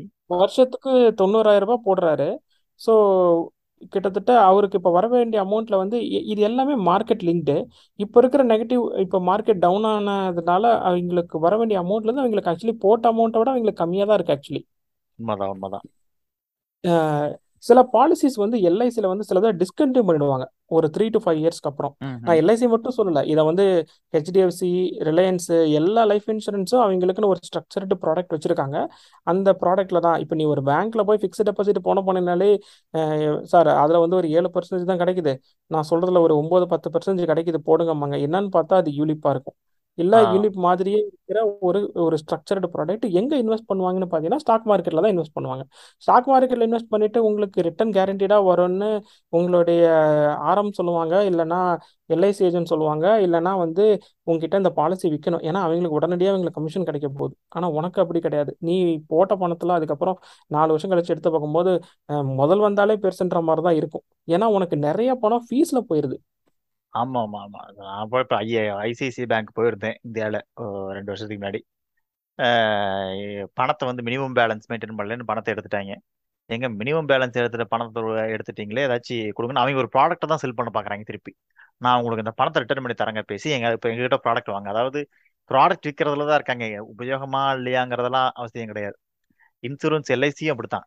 நமக்கு உபயோகமா இல்லையாங்கிறது மாதிரி இல்லாம அவங்களுக்கு அந்த இல்லை இன்சூரன்ஸ் ஏஜென்ட் எல்ஐசி பாலிசி விற்கணும் பேங்க் ஊழியர்கள் அவங்க பேங்க் ப்ராடக்ட் விற்கணும் மற்றவங்களுக்கு உபயோகமா இல்லையாங்கிறத வந்து பார்க்க மாட்டேங்கிறாங்க. இது ஒரு பெரிய ஒரு நம்ம போய் அதுல தெரியாம வந்து விழுந்துடுறோம் நிறைய பேர். அந்த ஃபைனல் அமௌண்ட்டை கேட்டு விழுந்துடுறோம் ஆனா கால்குலேஷன் பண்ணி பார்த்தோம்னா ஒன்றும் பெரிய டிஃபரன்ஸ் இருக்காது. நாலு பர்சன்டேஜ் தான் மேக்ஸிமம் உனக்கு கிடைக்கும். நாலு டு அஞ்சு. ஆமா. ஏன்னா ஸோ மேக்ஸிமம் உனக்கு வந்து இப்போ நீ ஒரு அக்கௌண்ட்ல நாலுலேருந்து அஞ்சு லட்ச ரூபாய்க்கு உனக்கு பணத்தை நீ வந்து அக்கௌண்ட்ல வச்சிருக்கனால நீ பேங்க்குக்கு போனீங்கன்னா சார் ஒரு பாலிசி ஒன்று போட்டுக்குங்க. அதாவது எதுக்கு வந்திருக்கோம் அப்படின்றதே பேங்க்குக்கு நிறைய பேர் மறக்க வச்சு உட்கார வச்சு எக்ஸ்பிளைன் பண்ணி அவங்க பேங்க்ல வச்சிருக்கிற எதுக்கோ ஒரு எமர்ஜென்சிக்காக வச்சிருக்கிற பணத்தையும் பாலிசியில போட வைக்கிற அளவுக்கு பேசி போட வச்சுட்டு வந்துருவாங்க. இப்போ என்ன ஆகும்னா அதை நீ ஒரு வருஷத்துக்கு முன்னாடி எடுத்தனா உனக்கு பணம் வந்து உனக்கு ஒரு ஒரு குறிப்பிட்ட சதவீதம் வந்து உனக்கு எடுத்துக்குவான் டிடெக்ட் பண்ணிப்பான். எப்படி பார்த்தாலும் அவங்களுக்கு தான் ப்ராஃபிட்டே தவிர நீ பேங்க்ல போயிட்டு அவங்க சொல்றாங்களேன்னு ஒரு பாலிசியை வாங்கினா நமக்கு நிச்சயமா ரிட்டர்ன்ஸ் வந்து பெருசா வரப்போறது கிடையாது. உண்மைதான் உண்மைதான். இது வந்து மிகப்பெரிய ஒரு ஒரு ஒரு என்ன ஒரு பான்சி ஸ்கீம் மாதிரி தான் தெரியுது எனக்கு. ஆமா கரெக்ட் அதாவது பேங்க்குக்கெல்லாம் போனோம்னா காதை பொத்திக்கிட்டு நான் பணம் போட வந்திருக்கேன். பணம் மட்டும் போட்ட பேரு யாரும் என்கிட்ட பேசக்கூடாது. ம், இன்சூரன்ஸ் உண்மைதான் உண்மைதான். பத்தியும் மியூச்சுவல் ஃபண்டை பத்தியும் நம்ம பேசணும். இது ரெண்டுல பார்த்தோம்னா இன்சூரன்ஸ் பக்கம் போக கூடாது எல்ஐசி பக்கமோ இன்சூரன்ஸ் பக்கமோ போகாம மியூச்சுவல் ஃபண்ட் போடுறது பெஸ்ட்னு சொல்றோம். இப்போ மியூச்சுவல் ஃபண்டையும் இண்டெக்ஸ் ஃபண்டையும் கம்பேர் பண்ணா எது பெஸ்ட் அப்படின்னு கொஞ்சம் பேசுவோம். ஸோ ஆக்சுவலி இண்டெக்ஸ் ஃபண்டுங்கிறது மியூச்சுவல் ஃபண்டில் ஒரு கேட்டகரி தான். ஸோ தனியாலாம் கிடையாது. ஸோ இப்போ நம்ம பார்த்தோம்னா இந்த large cap mid cap small cap so இதுலலாம் போடுறது வந்து அந்தந்த இண்டெக்ஸுக்கு பேர். ஸோ ஒரு சின்ன ஒரு எக்ஸாம்பிள் சொல்கிறேன் ஸோ ஒரு நீ பணத்தை கொண்டு போய் ஒரு லட்ச ரூபாய் கொடுத்துட்ற. அந்த ஃபண்டு மேனேஜர் வந்து large cap mid cap small cap இந்த மாதிரிலாம் எதுவும் இல்லாமல் இந்த ஃப்ளெக்ஸி கேப் அப்படிங்கிறதுல பண்ணுறாருன்னு வச்சுக்கோ. அதாவது அவர் நினச்சா எந்த ஸ்டாக்ல வேணாலும் இன்வெஸ்ட் பண்ணலாம். நேஷனல் ஸ்டாக் எக்ஸ்சேஞ்ச் ஆஃப் இந்தியாவும் சென்செக்ஸ் பிஎஸ்சியில் இருக்கிற எந்த ஸ்டாக்ல வேணாலும் இன்வெஸ்ட் பண்ணலாம்னு வச்சுக்கோ. அவர் என்ன பண்ணுவார்னா ஒரு டென் பர்சன்டேஜ் எடுத்து ஹெச்டிஎஃப்சியில் போடுவார். டென் பர்சன்டேஜ் எடுத்து ஐசிசி பேங்க்ல போடுவார். ஒரு டென் பர்சன்டேஜ் எடுத்து டிசிஎஸ்ல போடுவார்.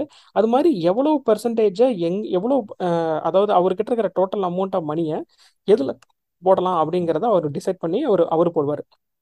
ஸோ இந்த பெர்சன்டேஜ் அலோகேஷன் இப்போ நூறுரூபா இருக்குன்னா அதில் பத்து ரூபாய் இதுக்கு தான் போகணும். இல்லை இருபது ரூபாய் வந்து ஒரு கம்பெனிக்கு தான் போகணும் அப்படிங்கிற மாதிரி டிசைட் பண்ணுறது ஃபண்டு மேனேஜரோட வேலை. அதுக்கு நிறைய கால்குலேஷன் பண்ணுவார். இந்த பர்டிகுலர் கம்பெனியில் நல்லா க்ரோத் இருக்குது அப்படின்னு பிளான் பண்ணாருன்னா அதில் போடுவார். அதுதான் அவருடைய வேலை. இப்போ இந்த இது வந்து கெஸ் ஒர்க் ஏன்னா இப்போ ஒரு உங்ககிட்ட ஒரு ஐயாயிரம் கம்பெனிஸை கொடுத்துட்டு இதுல எது பெருசா இம்ப்ரூவ் ஆகுமோ அதுல மட்டும் பணத்தை போடுனா கிட்டத்தட்ட அதோடைய ஒர்க்கே வந்து ரொம்ப அதிகம். ப்ளஸ் நம்ம பண்ற கால்குலேஷன் வந்து தப்பா போக அதிக வாய்ப்பு இருக்கு. ஒரு எக்ஸாம்பிளுக்கு வந்து நீ ஹெச்டிஎஃப்சி பேங்க் வந்து இப்போ இந்த லாஸ்ட் ரெண்டு வருஷமா பெருசா ரிட்டர்ன் வரல. ஐசிஐசிஐ பேங்க் அதிக ரிட்டர்ன் கொடுத்துருக்கு. இப்போ நீ மியூச்சுவல் ஃபண்ட் மேனேஜரா இருந்துட்டு நீ ஹெச்டிஎஃப்சி பேங்க்கை மட்டும் வாங்கி வச்சிருந்தீங்கன்னா ஐசிஐசிஐ பேங்க்ல கம்மியான பர்சன்டேஜ்ல தான் நீ இன்வெஸ்ட் பண்ணியிருந்தீங்கன்னா உனக்கு ரிட்டர்ன் கம்மியாக தான் வரும். பட் இதுவே ஆப்போசிட்டாக இண்டெக்ஸ் ஃபண்டில் வந்து இன்வெஸ்ட் பண்ணும்போது என்ன வரும்னா இண்டெக்ஸ் ஃபண்டில் வந்து இந்த கெஸ் ஒர்க்கே கிடையாது. அதாவது நான் கொடுக்குற நூறு ரூபாயை நிஃப்டியில் இருக்கிற அத்தனை ஸ்டாக்லேயும் அதில் என்னென்ன பெர்சன்டேஜில் ட்ரேட் ஆகுதோ. ஸோ இப்போ இந்த இண்டெக்ஸை பற்றி சொல்லிடுறேன். இண்டெக்ஸில் வந்துட்டு மார்க்கெட் கேபிட்டலைசேஷன் பொறுத்த வந்து எ- எந்த ஸ்டாக் எவ்வளோ பெர்சன்டேஜ் கான்ட்ரிபியூட் பண்ணலான்னு ஒரு லிஸ்ட் இருக்குது. இதை ஏம் ஏம் எஃப்ஐ இந்தியாவில் போய் பார்த்தோம்னா தெரியும். ஒரு எக்ஸாம்பிளுக்கு வந்து ரிலையன்ஸ் வந்து total Nifty இண்டெக்ஸில் twelve percentage of the stock வந்து ரிலையன்ஸில் தான் இன்வெஸ்ட் பண்ணணும் ரூல் இருக்குது ஸோ இதுதான் வந்து நிஃப்டி ஃபிஃப்டியோட ஸ்ட்ரக்சரு ஸோ நாளைக்கு ரிலையன்ஸ் தான் இருக்குமானா இருக்காது. ரிலையன்ஸ் நாளைக்கு டவுன் ஆச்சுன்னா அதுக்கு ரீப்ளேஸ் பண்ணுறதுக்கு இன்னொரு கம்பெனி வரும். ஸோ மார்க்கெட் கேப் படி முதல் ஐம்பது கம்பெனிஸ்க்கு ஏற்ற மாதிரி வெயிட்டேஜஸ் மாற தான் செய்யும். இதை வந்து நான் ரொம்ப டீட்டெயில்டாக உள்ளே போகல. ஸோ எவ்வளோ பெர்சன்டேஜ் ஒரு கம்பெனியில் வந்து இன்வெஸ்ட் பண்ணலாம் அப்படிங்கிறத வந்து ஏஎம்எஃப்ஐ இந்தியாலையும் எக்ஸ்பிளைன் பண்ணியிருப்பாங்க ஸோ அதுக்கு ஏற்ற மாதிரி தான் வந்து இண்டெக்ஸ் ஃபண்டில் இன்வெஸ்ட் பண்ண முடியும். அப்போ ஒரு ரிலையன்ஸில் வந்து இவ்வளோ தான் போடணும்னா அது அவ்வளோ தான் போட முடியும். இன்னும் டிசிஎஸில் வந்து இவ்வளோ தான் போட முடியும்னா அவ்வளோ தான் போட முடியும். அப்போ என்ன ஆகுதுன்னா நீ நீ கொடுக்குற பணத்தை அந்த இண்டெக்ஸில் இன்வெஸ்ட் பண்ணுற மாதிரி. எந்த விதமான கெஸ் ஒர்க்கும் கிடையாது. டைரக்டா இந்தியனோட ஸ்டாக் மார்க்கெட் இன்வெஸ்ட் பண்றது. அதாவது நம்ம அட்ஜஸ்ட் பண்ண முடியாது. அங்க எப்படி இருக்கோ இந்தியால வந்து நிப்டி 50 அந்த இண்டெக்ஸ் எப்படி கால்குலேட் பண்ணிருக்காங்களோ அதே மாதிரி வாங்கணும். ஆமா கிட்டத்தட்ட இந்தியன் எக்கானமி மேல டைரக்டா பெட் கட்டுற மாதிரி பணம் போடுற மாதிரி. நம்ம மியூச்சுவல் ஃபண்ட் இண்டெக்ஸ் ஃபண்ட் பேசுறத விட ஆக்டிவ் ஃபண்டு பாசிவ் ஃபண்டுன்னு பேசினா இன்னும் கொஞ்சம் மக்களுக்கு புரியும். ஸோ இந்த இண்டெக்ஸ் ஃபண்ட் எல்லாம் பாசிவ் ஃபண்ட்ல வருது. அதாவது எந்த ஒரு பாசிவ் அப்படின்னு அக்ரஸிவா இது இன்வெஸ்ட் பண்ணாம என்ன இருக்குதோ இந்தியன் மார்க்கெட்ல எப்படி பணம் இந்தியன் மார்க்கெட்டை கால்குலேட் பண்றாங்களோ அந்த இண்டெக்ஸை அப்படியே போடுறது. இந்த ஆக்டிவ் மியூச்சுவல் ஃபண்ட்ஸுங்கிறது தான் வந்து நம்ம இதுக்கு முன்னாடி நீ சொன்ன அந்த ஈக்விட்டியோ அல்லது பல வகையான மியூச்சுவல் ஃபண்ட்ஸ் டைப் கரெக்ட் அதாவது அதுக்கு பேரே அதுக்கு தான் ஆக்டிவ் அதாவது ஒரு ஃபண்டு மேனேஜர் ஆக்டிவாக வந்து எந்த ஸ்டாக்ல பண்ணணும் பண்ணக்கூடாதுன்னு அவர் முடிவு பண்ணி பண்ணுறது பேர் தான் ஆக்டிவ் இன்வெஸ்ட்மெண்ட்டு பேசிவ் இன்வெஸ்ட்மெண்ட்ன்றது இந்த மாதிரி எந்த முடிவும் பண்ண வேண்டாம். நிஃப்டி ஃபிஃப்டி நம்ம டிவியில் பார்க்குற அந்த நிஃப்டி ஃபிஃப்டி சென்செக்ஸ் இதில் இன்வெஸ்ட் பண்ணணும். அவ்வளோதான் அதாவது அதில் இருக்கிற அந்த முப்பது கம்பெனிஸ் அந்த ஐம்பது companies Nifty mid cap one ஃபிஃப்டின்னு ஒரு கேட்டகரி இருக்குது அதில் வந்து இன்வெஸ்ட் பண்ணால் அந்த மொதல் நூற்றம்பது மிட் கேப் கம்பெனிஸில் இன்வெஸ்ட் பண்ணுற மாதிரி எந்த விதமான கெஸ் ஒர்க்கும் இல்லாமல் எல்லா எல்லா கம்பெனிஸ்லையும் இன்வெஸ்ட் பண்ணலாம். ஸோ இதில் என்ன ஒரு பெரிய அட்வான்டேஜ்னா இதுக்கு ட்ராக் பண்ணுறதுக்கான எக்ஸ்பென்சஸ் கம்மியாக இருக்கும். ஸோ ஒரு எக்ஸாம்பிளுக்கு வந்து ஒரு மியூச்சுவல் ஃபண்ட் வந்து ஆக்டிவ் மியூச்சுவல் ஃபண்ட் வந்து ஃபண்ட் மேனேஜருக்கு பணம் கொடுக்கணும் ஃபண்டு ஹவுஸ் நடத்தணும் நிறைய எக்ஸ்பென்சஸ் ரிசர்ச் பண்ணணும். ஸோ அதுக்கு வந்து ஒரு one to two one two percentage வந்து எடுத்துப்பாங்க. உங்களுக்கு நீங்கள் கட்டுற பணத்துல இருந்து. பேசிவ் ஃபண்ட்ஸில் வந்து அந்த மாதிரி எதுவுமே கிடையாது. ஏன்னா நிஃப்டியில் அங்கே டிசைன் பண்ணியிருக்கிற மாதிரி தான் நீ அந்த இண்டெக்ஸ் ஃபண்டில் போட போகிற என்ன நிஃப்டியில் ரிட்டர்ன் வருதோ அதுதான். இங்கே இந்த இண்டெக்ஸ் ஃபண்டில் வந்துட்டு பெஞ்ச் மார்க்லாம் பீட் பண்ண முடியாது. ஏன்னா அதுதான் பெஞ்ச் மார்க்கே ஸோ ஒரு எக்ஸாம்பிளுக்கு வந்து நிஃப்டி ஃபிஃப்டி லாஸ்ட் ஃபைவ் இயரில் வந்து டுவெல் பர்சன்ட் ரிட்டர்ன் கொடுத்தா உனக்கு டுவெல் பர்சன்ட் தான் கிடைக்கும். எந்த டிஃப்ரென்ஸும் கிடையாது. பட் இதுலேயே ஆக்டிவ் மியூச்சுவல் ஃபண்ட்ல அதே நிஃப்டி ஃபிஃப்டியில் இருக்கிற ஒரு ஸ்டாக்ஸில் மட்டும் இன்வெஸ்ட் பண்ணுற ஒரு லார்ஜ் கேப் ஸ்டாக் ஒன்று எடுத்துக்கோங்க ஸோ பார்த்தீங்கன்னா இந்த டுவெல் பர்சன்டேஜ் விட அதிகமாகவும் கொடுக்கலாம் கம்மியாகவும் கொடுக்கலாம். உனக்கு தெரியாது. இந்த வருஷம் ஹெச்டிஎஃப்சி மியூச்சுவல் ஃபண்ட் வந்து Nifty fifty large cap fund வந்து உனக்கு டுவெல் பர்சன்டேஜ் கொடுக்கலாம். அடுத்த வருஷம் வந்து ஐடிஎஃப்சி லார்ஜ் கேப் ஃபண்டு கொடுக்கலாம். உன்னால ஃபண்டை வந்து வாங்கி வாங்கி வித்துக்கிட்டு இருக்க முடியாது. அப்போ நீ பார்த்தீங்கன்னா அதுக்கு முன்னாடி நீ ஸ்டாக்கே வாங்கி வித்துட்டு போயிடலாம். ஏன்னா உனக்கு மியூச்சுவல் ஃபண்டில் யார் நல்லா பெர்ஃபார்ம் பண்ணுவாங்கன்னு சொல்ல முடியாது. போன வருஷம் நல்லா பெர்ஃபார்ம் ஆகுன்னு சொல்லிட்டு அந்த ரிட்டர்னை கொண்டு போய் வாங்கினோம்னா அடுத்த வருஷம் நல்லா பெர்ஃபார்ம் பண்ணாது. ஏன் பண்ணாதுன்னா மியூச்சுவல் ஃபண்டு ஃபண்ட் மேனேஜர் நினைக்கிற மாதிரி ஸ்டாக்ஸ் மூவ் ஆகலைன்னா உனக்கு நஷ்டம் தான் வரும். பட் இந்த இண்டெக்ஸ் ஃபண்ட்ல என்ன ஒரு பெரிய பெனிஃபிட்னா இந்த மாதிரி எதுவுமே இல்லை. ஜஸ்ட் நீ இன்வெஸ்ட் பண்ற கொடுக்குற பணத்தை அதே இண்டெக்ஸ்ல போடுறதுனால உனக்கு என்ன ரிட்டர்ன் வருதோ அதான் கிடைக்கும். ஸோ இதனால உனக்கு வந்து ஏதாவது டிஸ்அட்வான்டேஜ் இருக்கானா? இருக்கு. அதாவது இந்தியா மாதிரி கண்ட்ரீஸ்ல வந்துட்டு ஆக்டிவ் மியூச்சுவல் ஃபண்ட்ஸ் கொஞ்ச நாளைக்கு அதிகமாக அவுட் பர்ஃபார்ம் பண்ணும் பட் லாங் டேர்ம்ல வந்து கண்டிப்பாக இண்டெக்ஸ் ஃபண்ட் வந்து பீட் பண்ணிடும். ஸோ ஒரு த்ரீ டு ஃபைவ் இயர் பீரியடில் வந்து அக்ரெசிவாக இன்வெஸ்ட் பண்ணணும். எங்கே இருக்கிறவங்க பண்ணணும்னு நினைக்கிறாங்கன்னா அவங்க வந்து மெத்த mutual funds active mutual funds வாங்குறதுல எந்த விதமான தப்பும் இல்லை. பட் ஆனால் அதில் இருக்கிற ரிஸ்க்கை தெரிஞ்சுக்கணும். அதே மாதிரி அதில் இருக்கிற எக்ஸ்பென்ஸ் ரேஷியோ தெரிஞ்சுக்கணும். எக்ஸ்பென்ஸ் ரேஷியோங்கிறது நம்ம மியூச்சுவல் ஃபண்டு வாங்க போகும்போது டோட்டல் எக்ஸ்பென்ஸ் ரேஷியோ டிஇஆர் அப்படின்னு சொல்லுவாங்க. ஒன் பாயிண்ட் டூ பர்சன்டேஜ்லேருந்து டூ பர்சன்டேஜ் வரைக்கும் அலோவ் பண்ணுறாங்க சார்ஜ் எடுத்துப்பாங்க. ஓகே. பட் பேசிவ் ஃபண்டுக்கு வந்து ரொம்ப கம்மியாக தான் இருக்கும். ஜீரோ பாயிண்ட் ஃபைவ் அந்த மாதிரி தான் இருக்கும். இப்போ நீ இந்த காஸ்ட் ஸ்ட்ரக்சரை சொல்றப்ப பார்த்தோம்னா பாசிவ் ஃபண்ட்ஸ் வந்து அதை ட்ராக் பண்றது ஈஸி.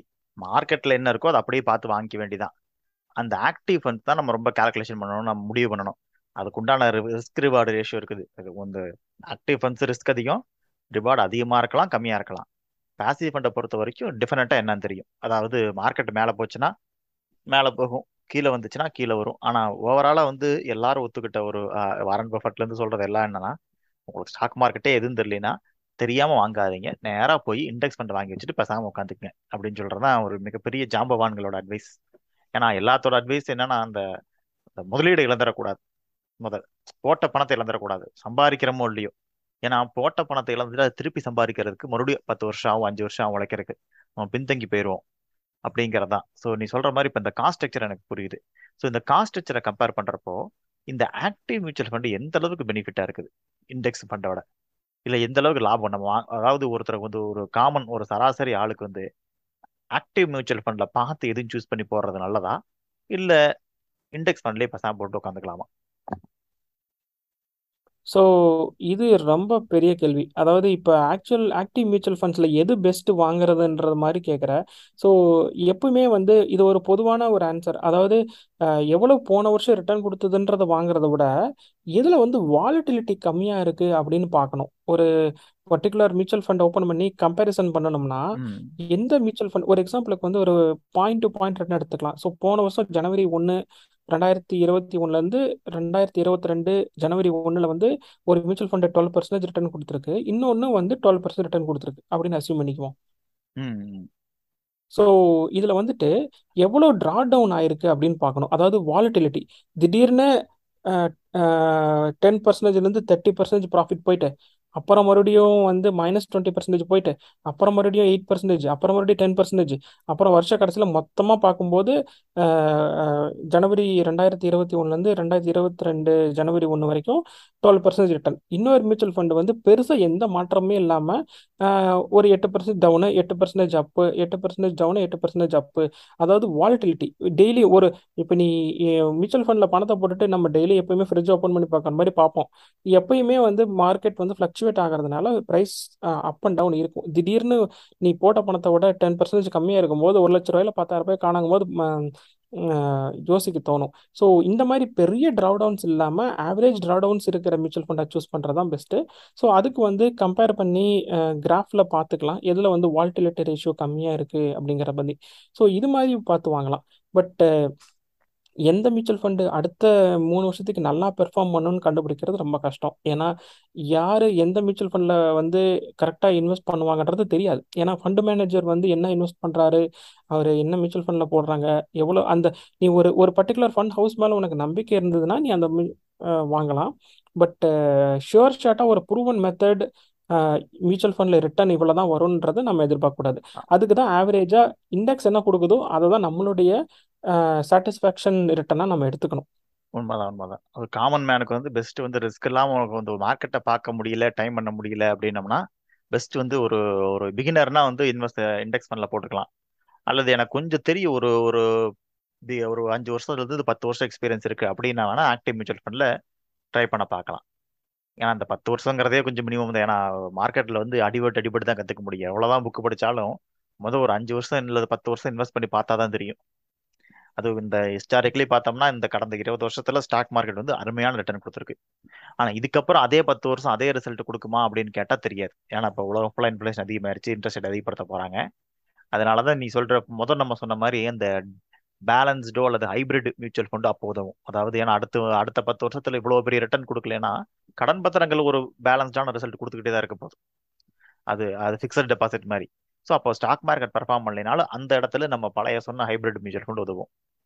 சரி இந்த காஸ்ட் ஸ்ட்ரக்சர் சொல்ல பேசும் வகையில இந்த எங்க வாங்குறது இது? இந்த மியூச்சுவல் ஃபண்ட் அப்படின்னா. கரெக்ட் ஸோ ரெண்டு விதமாக வாங்கலாம். ஒன்று வந்து ஒரு எக்ஸாம்பிளுக்கு வந்து ஹெச்டிஎஃப்சி மியூச்சுவல் ஃபண்ட்னா அந்த கம்பெனிவே வந்து வெப்சைட்டில் போய் அப்ளை பண்ணி பண்ணலாம். ஸோ இந்த மாதிரி பண்ணும்போது ஹெச்டிஎஃப்சியில் பண்ணனா அதுக்கப்புறம் ஐசிஐசியில் ஒரு மியூச்சுவல் ஃபண்ட் வாங்கணும்னா அந்த வெப்சைட்டுக்கும் போய் வாங்கணும். ஸோ இந்த மாதிரியெல்லாம் வந்து ரொம்ப காம்ப்ளிகேட்டடாக இல்லாமல் எப்படி இருந்தாலும் ஒரு டிமேட் அக்கௌண்ட் ஒன்று ஓப்பன் பண்ணியிருப்பீங்க ஸோ ஒரு எக்ஸாம்பிளுக்கு வந்து நான் ஜீரோதாவை எடுத்துக்கிறேன். ஸோ ஜீரோதாலே வந்து காயின் அப்படின்னு ஒரு ஆப் இருக்குது ஸோ அந்த ஆப்பில் வந்து மியூச்சுவல் ஃபண்ட் இன்வெஸ்ட் பண்ணலாம். ஸோ நம்ம பேடிஎம்ல கூட இப்போ நிறைய மியூச்சுவல் ஃபண்ட் ஆப்ஷன்ஸ் கொடுக்குறாங்கன்னு நினைக்கிறேன். ஃபோன்பேயில் இருக்கு. க்ரோ இது ரொம்ப ஃபேமஸானது தான் G R O W W okay okay கேள்விப்பட்டிருக்கேன். ஆமாம் ஸோ க்ரோ அப்படின்னு ஒரு ஆப் இருக்குது அப்புறம் இடி மணி அப்புறம் இந்த குவேரா அப்படின்னு ஒரு வெப்சைட் இருக்குது அதுவும் வந்து ரொம்ப ஃபேமஸ் இடி மணி இருக்குது ஸ்கிரிப் பாக்ஸ்னு ஒன்று இருக்குது ஸோ நிறைய கம்பெனிஸ் இருக்குது ஆக்சுவலி ஸோ நான் இன்வெஸ்ட் பண்ணுறது வந்து நான் ஜீரோதால டிமேட் இருக்கிறதுனால நான் காயின் யூஸ் பண்ணுறேன் ஸோ யாருக்கு என்ன ஃபேவரட்டோ அதில் யூஸ் பண்ணலாம். நான் பார்த்த வரைக்கும் எல்லா மியூச்சுவல் ஃபண்ட் இந்த டாப் ஃபைவுமே வந்து நல்லா தான் இருக்குது குவேரா க்ரோ அப்புறம் ஜீரோதா காயின் ம்ஹும். ஸோ அதாவது நான் என்ன சொல்ல வரேன்னா எந்த கம்பெனியில் டிமேட் அக்கௌண்ட் வச்சுருக்கீங்களோ அவங்களுடைய ரெலவெண்ட் மியூச்சுவல் ஃபண்டு யூஸ் பண்ணுற பிளாட்ஃபார்மில் இருக்கிறது நல்லது. ஏன்னா ஒரு ஆர்கனைஸ்டாக எவ்வளவு ரிட்டர்ன் இருக்குன்னு ஒரே இதில் தெரிஞ்சுக்கலாம். ஸோ அது ஒரு. அட்வான்டேஜ் ஏன்னா அந்த கம்பெனி யாரும் மேபி நம்ம இப்போ ஹெச்டிஎஃப்சி பேலன்ஸ்டு ஃபண்ட் வாங்குறோம்னா ஹெச்டிஎஃப்சிலே வாங்கினோம்னா மேபி இது கம்மியாக இருக்கலாம். கமிஷன் கம்மியாக இருக்கலாம். ஆனால் ஜீரோதில் வாங்கினோம்னா நாளைக்கு வந்து நம்மளால வந்து கொஞ்சம் விற்கிறதோ அல்லது மற்ற ஃபண்டை கம்பேர் பண்ணுறதுக்கோ உபயோகமாக இருக்கும். கரெக்ட் இது வந்து ஒரு வேலிட் பாயிண்ட் ஒரு எக்ஸாம்பிளுக்கு வந்து எனக்கு கோட்டாக் எமர்ஜிங் மியூச்சுவல் ஃபண்ட் வாங்கணும் அப்படின்னா ஜீரோ அதில் போயிட்டு காயின் அந்த ஆப்பை யூஸ் பண்ணி நான் கொட்டாக் வாங்கிக்கலாம். அப்புறம் ஒரு டூ டேஸ் கழிச்சு எனக்கு வந்து ஒரு ஓவர் நைட் ஃபண்டு ஒன்று வாங்கணும் ஹெச்டிஎஃப்சி இல்லைனா ஹெச்டிஎஃப்சி வாங்கிக்கலாம். ஸோ நீ தனித்தனியாக இப்படி ஒவ்வொரு கம்பெனிலையும் போய் வாங்குறத விட இந்த மாதிரி ஒரு அக்ரிகேட்டர் இருக்கிற ஆப் இடி மணி க்ரோ அப்புறம் காயின் இந்த மாதிரி இதில் பண்ணும்போது என்ன ஒரு அட்வான்டேஜ்னா எல்லாத்தையும் ஒரே பேஜில் பார்த்துக்கலாம். ப்ளஸ் உன்னுடைய ஒரே கம்பெனியில் வந்து உன்னுடைய டிமேட்டும் ப்ளஸ் உன்னுடைய மியூச்சுவல் ஃபண்ட்ஸ் இருக்கும்போது உனக்கு நிறைய வெப்சைட்ல போய் நிறைய பண்ணிட்டு இருக்காம ஒரு ஒரு பர்டிகுலர் கம்பெனில வந்து எல்லாத்தையும் ட்ராக் பண்றது நமக்கு எவ்வளவு ரிட்டர்ன் வந்திருக்கு அப்படின்றத வந்து சூஸ் பண்றதுக்கு ரொம்ப ஈஸியா இருக்கும். உண்மைதான் உண்மைதான். சொல்ற மாதிரி நானும் கூட என்னோட பர்சனல் எக்ஸ்பீரியன்ஸ்ல ஜீரோதாலி வாங்கியிருக்கேன் ஷேர்கான்லி வாங்கியிருக்கேன். இப்போ கூட நான் வந்து நிஃப்டி ஃபிஃப்டி வந்து யூடிஐலையும் நெக்ஸ்ட் ஃபிஃப்டி வந்து எஸ்பிஐலையும் வாங்கியிருக்கேன். யூடிஐ நிஃப்டி ஃபிஃப்டி தான் வந்து ரொம்ப எக்ஸ்பென்ஸ் ரேஷியோ கம்மியாக இருக்கிற மியூச்சுவல் ஃபண்ட்னு சொல்லுவாங்க. அதனால அது ஒன்று வாங்கியிருக்கேன். ரெண்டுமே க்ரோத் தான். அதே மாதிரி எஸ்பிஐலையும் வாங்கியிருக்கேன். இதுக்கும் ரெண்டுலேயுமே யூடிஐ நம்பி ரெண்டு கொஞ்சம் லைட்டாக ரிஸ்க்கை பேலன்ஸ் பண்ணலான்னு. பட் அது ஒன்றும் பெரிய அவசியம்னு கிடையாது. ரெண்டுமே யூடிஐலேயே போடலாம். அப்புறம் ஒரு ஆக்டிவ் மியூச்சுவல் ஃபண்டுக்காக ரொம்ப நாளுக்கு முன்னாடி நீ எனக்கு சஜஸ்ட் பண்ண பராக் பரி மியூச்சுவல் ஃப்ளெக்ஸி கேப் ஃபண்ட்லையும் போட்டிருக்கேன். ஸோ இதெல்லாம் என்னோட பர்சனல் எக்ஸ்பீரியன்ஸ் என்னோட பர்சனல் எக்ஸ்பீரியன்ஸ் வரைக்கும் பார்த்தோம்னா ஷேர்கான் நல்லா இருக்கு. இந்த இதில் அந்த கரெக்டாக பார்த்து இன்வெஸ்ட் பண்ணுற அந்த போர்ட்ஃபோலியோ இப்போ நான் ரீசெண்டாக ரெண்டு வருஷமாக பார்க்கல. ரெண்டு வருஷத்துக்கு முன்னாடி இன்வெஸ்ட் பண்ணேன். அப்புறம் நான் இப்போ ஜீரோதாக்கு மாறிட்டேன். ஜீரோதா காயினும் நல்லா தான் இருக்குது. ஸோ என்னோட எக்ஸ்பீரியன்ஸ் படி பார்த்தோம்னா யூடி நிஃப்டி ஃபிஃப்டி ஆரம்பிச்சு ஒரு ஒன்றரை வருஷம் தான் இருக்கணும் ஒரு ஏழு பர்சன்ட் ரிட்டர்ன் வந்திருக்கு. நிஃப்டி நெக்ஸ்ட் ஃபிஃப்டி பார்த்தா பத்து வருஷம் வந்திருக்கு. ஏன்னா அது வந்து அடுத்த fifty growth maybe growth fund கொஞ்சம் லைட்டாக மிட் கேப்ல இறங்கிடுறோம். அந்த நிஃப்டி ஃபிஃப்டிங்கிறது எப்படியுமே பிக் ஃபண்டு தான். ஹை ஹை லெவல் ஃபண்டெல்லாம் உள்ள வருது. ஆனால் நெக்ஸ்ட் ஃபிஃப்டிங்கிறப்போ அந்த க்ரோத்தும் கொஞ்சம் அதிகமாக இருக்குது. கீழே போச்சுன்னா நெக்ஸ்ட் ஃபிஃப்டின் கீழே போகும். உண்மைதான். இந்த பராக் பரிக்கும் ரொம்ப மோசம் கிடையாது. ஒரு இருபத்தஞ்சு பர்சன்ட் ரிட்டர்ன் கொடுத்துருக்கு. நான் ஓவர் தி இயர் நாலு நாலஞ்சு வருஷமா இன்வெஸ்ட் பண்ணிட்டு இருக்கேன் நீ சொன்னதுல இருந்து. ஸோ இப்போ இதெல்லாம் கம்பேர் பண்றப்போ உன்னுடைய பர்சனல் எக்ஸ்பீரியன்ஸ் என்ன? உனக்கு எது நல்ல இதா தெரியுது? என்னோட பர்சனல் எக்ஸ்பீரியன்ஸ் வந்து அதாவது நம்ம இதில் எந்த மியூச்சுவல் ஃபண்டு வாங்குறோம் அப்படின்றது நம்ம நம்ம எந்த டைமில் வாங்குற அப்படிங்கிறது தான் ஒரு பெரிய ஃபேக்டர் ஸோ நான் நான் வந்து உனக்கு சஜஸ்ட் பண்ண மாதிரி அந்த பராக் பரி ஃப்ளெக்ஸி கேப்பில் தான் பண்ணினேன். ஸோ மேஜராக ஏன் அதை நான் சூஸ் பண்ணேன்னா அதில் வந்து ஒரு டுவெண்ட்டி பர்சன்டேஜ் வந்து யூஎஸ் ஸ்டாக்ஸில் இன்வெஸ்ட் பண்ணுறாங்க ஸோ அதனால் வந்து ஒரு இந்தியாவில் இருக்கிற கம்பெனிஸ் வந்து சில சமயம் டவுனாக இருக்கும்போது அதில் யூஎஸ் இருக்கிற கம்பெனிஸ் வந்து க கை கொடுக்கும் அப்படிங்கிற ஒரு கான்செப்டில் வந்து இன்வெஸ்ட் பண்ணினேன். பராக் பரிக்கில். நான் ஒரு டூ தௌசண்ட் நைன்டீன்லேருந்து டூ தௌசண்ட் டுவெண்ட்டி டூ வரைக்கும் இப்போவும் அந்த எஸ்ஐபி கண்டினியூ பண்ணிட்டு தான் இருக்கேன். ஸோ நல்ல ரிட்டர்ன் கிடச்சிருக்குது. ஸோ எனக்கு ஆவரேஜாக பார்த்தா இந்த நாலு வருஷத்தில் ஒரு ஃபிஃப்டி எயிட் பர்சன்டேஜ் ப்ராஃபிட் கிடைச்சிருக்குது. நல்ல ஃபிஃப்டி எயிட் பர்சன்டேஜ்னா நல்ல ரிட்டர்ன் தானே? ஆமாம் அருமையான கரெக்ட் கரெக்ட் ஸோ அது லிக்விடிட்டி அதிகம் இருக்க ரிட்டர்ன் ஏன்னா இப்போ நாளைக்கு வந்து நம்ம ஒரு நிலத்துல போட்டோம்னா இதை விட நம்ம ஊர்ல அதிகமாயிட்டு தான் வருது. நிலமா மியூச்சுவல் ஃபண்டாங்கிறது நம்ம இன்னொரு டாபிக் பேசுவோம் இந்த இண்டெக்ஸ் ஃபண்டாங்கிறத பட் ஆனா வந்து என்ன இந்த மியூச்சுவல் ஃபண்டுக்கு உண்டான லிக்விடிட்டி நிலத்துல இருக்காது. ரிஸ்க்கும் கிடையாது. ஏன்னா நிலத்தை வாங்குறப்ப நம்ம ஒரு தவறுதலான நிலத்தை வாங்கிடலாம் வேற எங்கேயா பிரச்சனையில மாட்டலாம். மியூச்சுவல் ஃபண்டு தவறுதலா வாங்க மிகவும் வாய்ப்பு கம்மி. லிக்விடிட்டி இன்னைக்கு வித்தா இன்னும் மூணாவது நாளில் செட்டில்மெண்ட் பைய வந்துடும் இப்போ நம்ம ஒரு பத்து லட்ச ரூபாய்க்கு ஒரு மியூச்சுவல் ஃபண்ட் வச்சிருக்கோம்.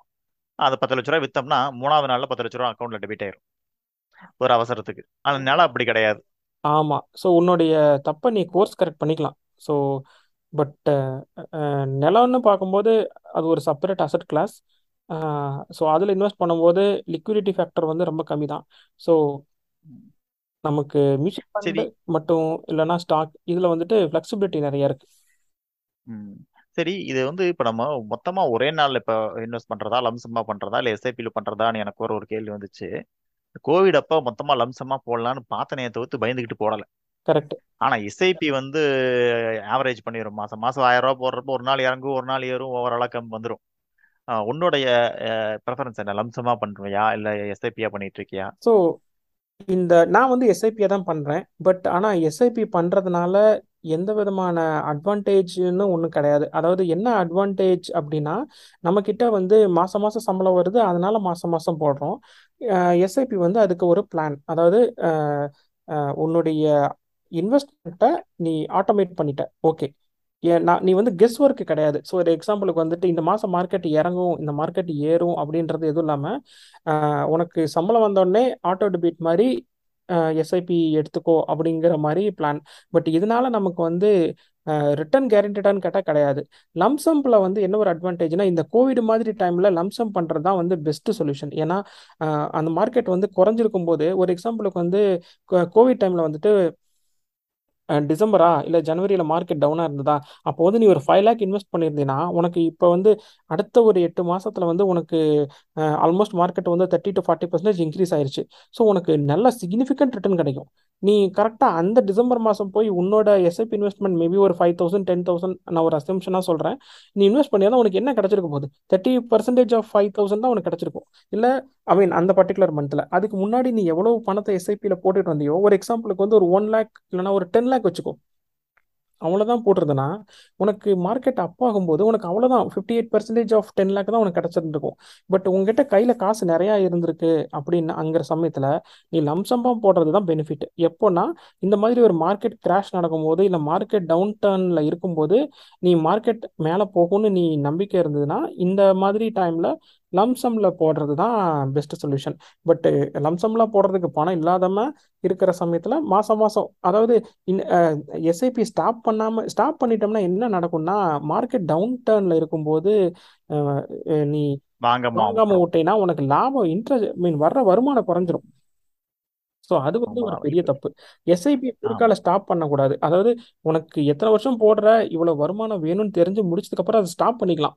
பட் இடையில போயிட்டு குறுக்கால நிறுத்தும் போது என்ன ஆகும்னா உன்னுடைய காம்பவுண்டிங் ப்ராசஸை வந்து நீ குறுக்கால இன்டரப்ட் பண்ற.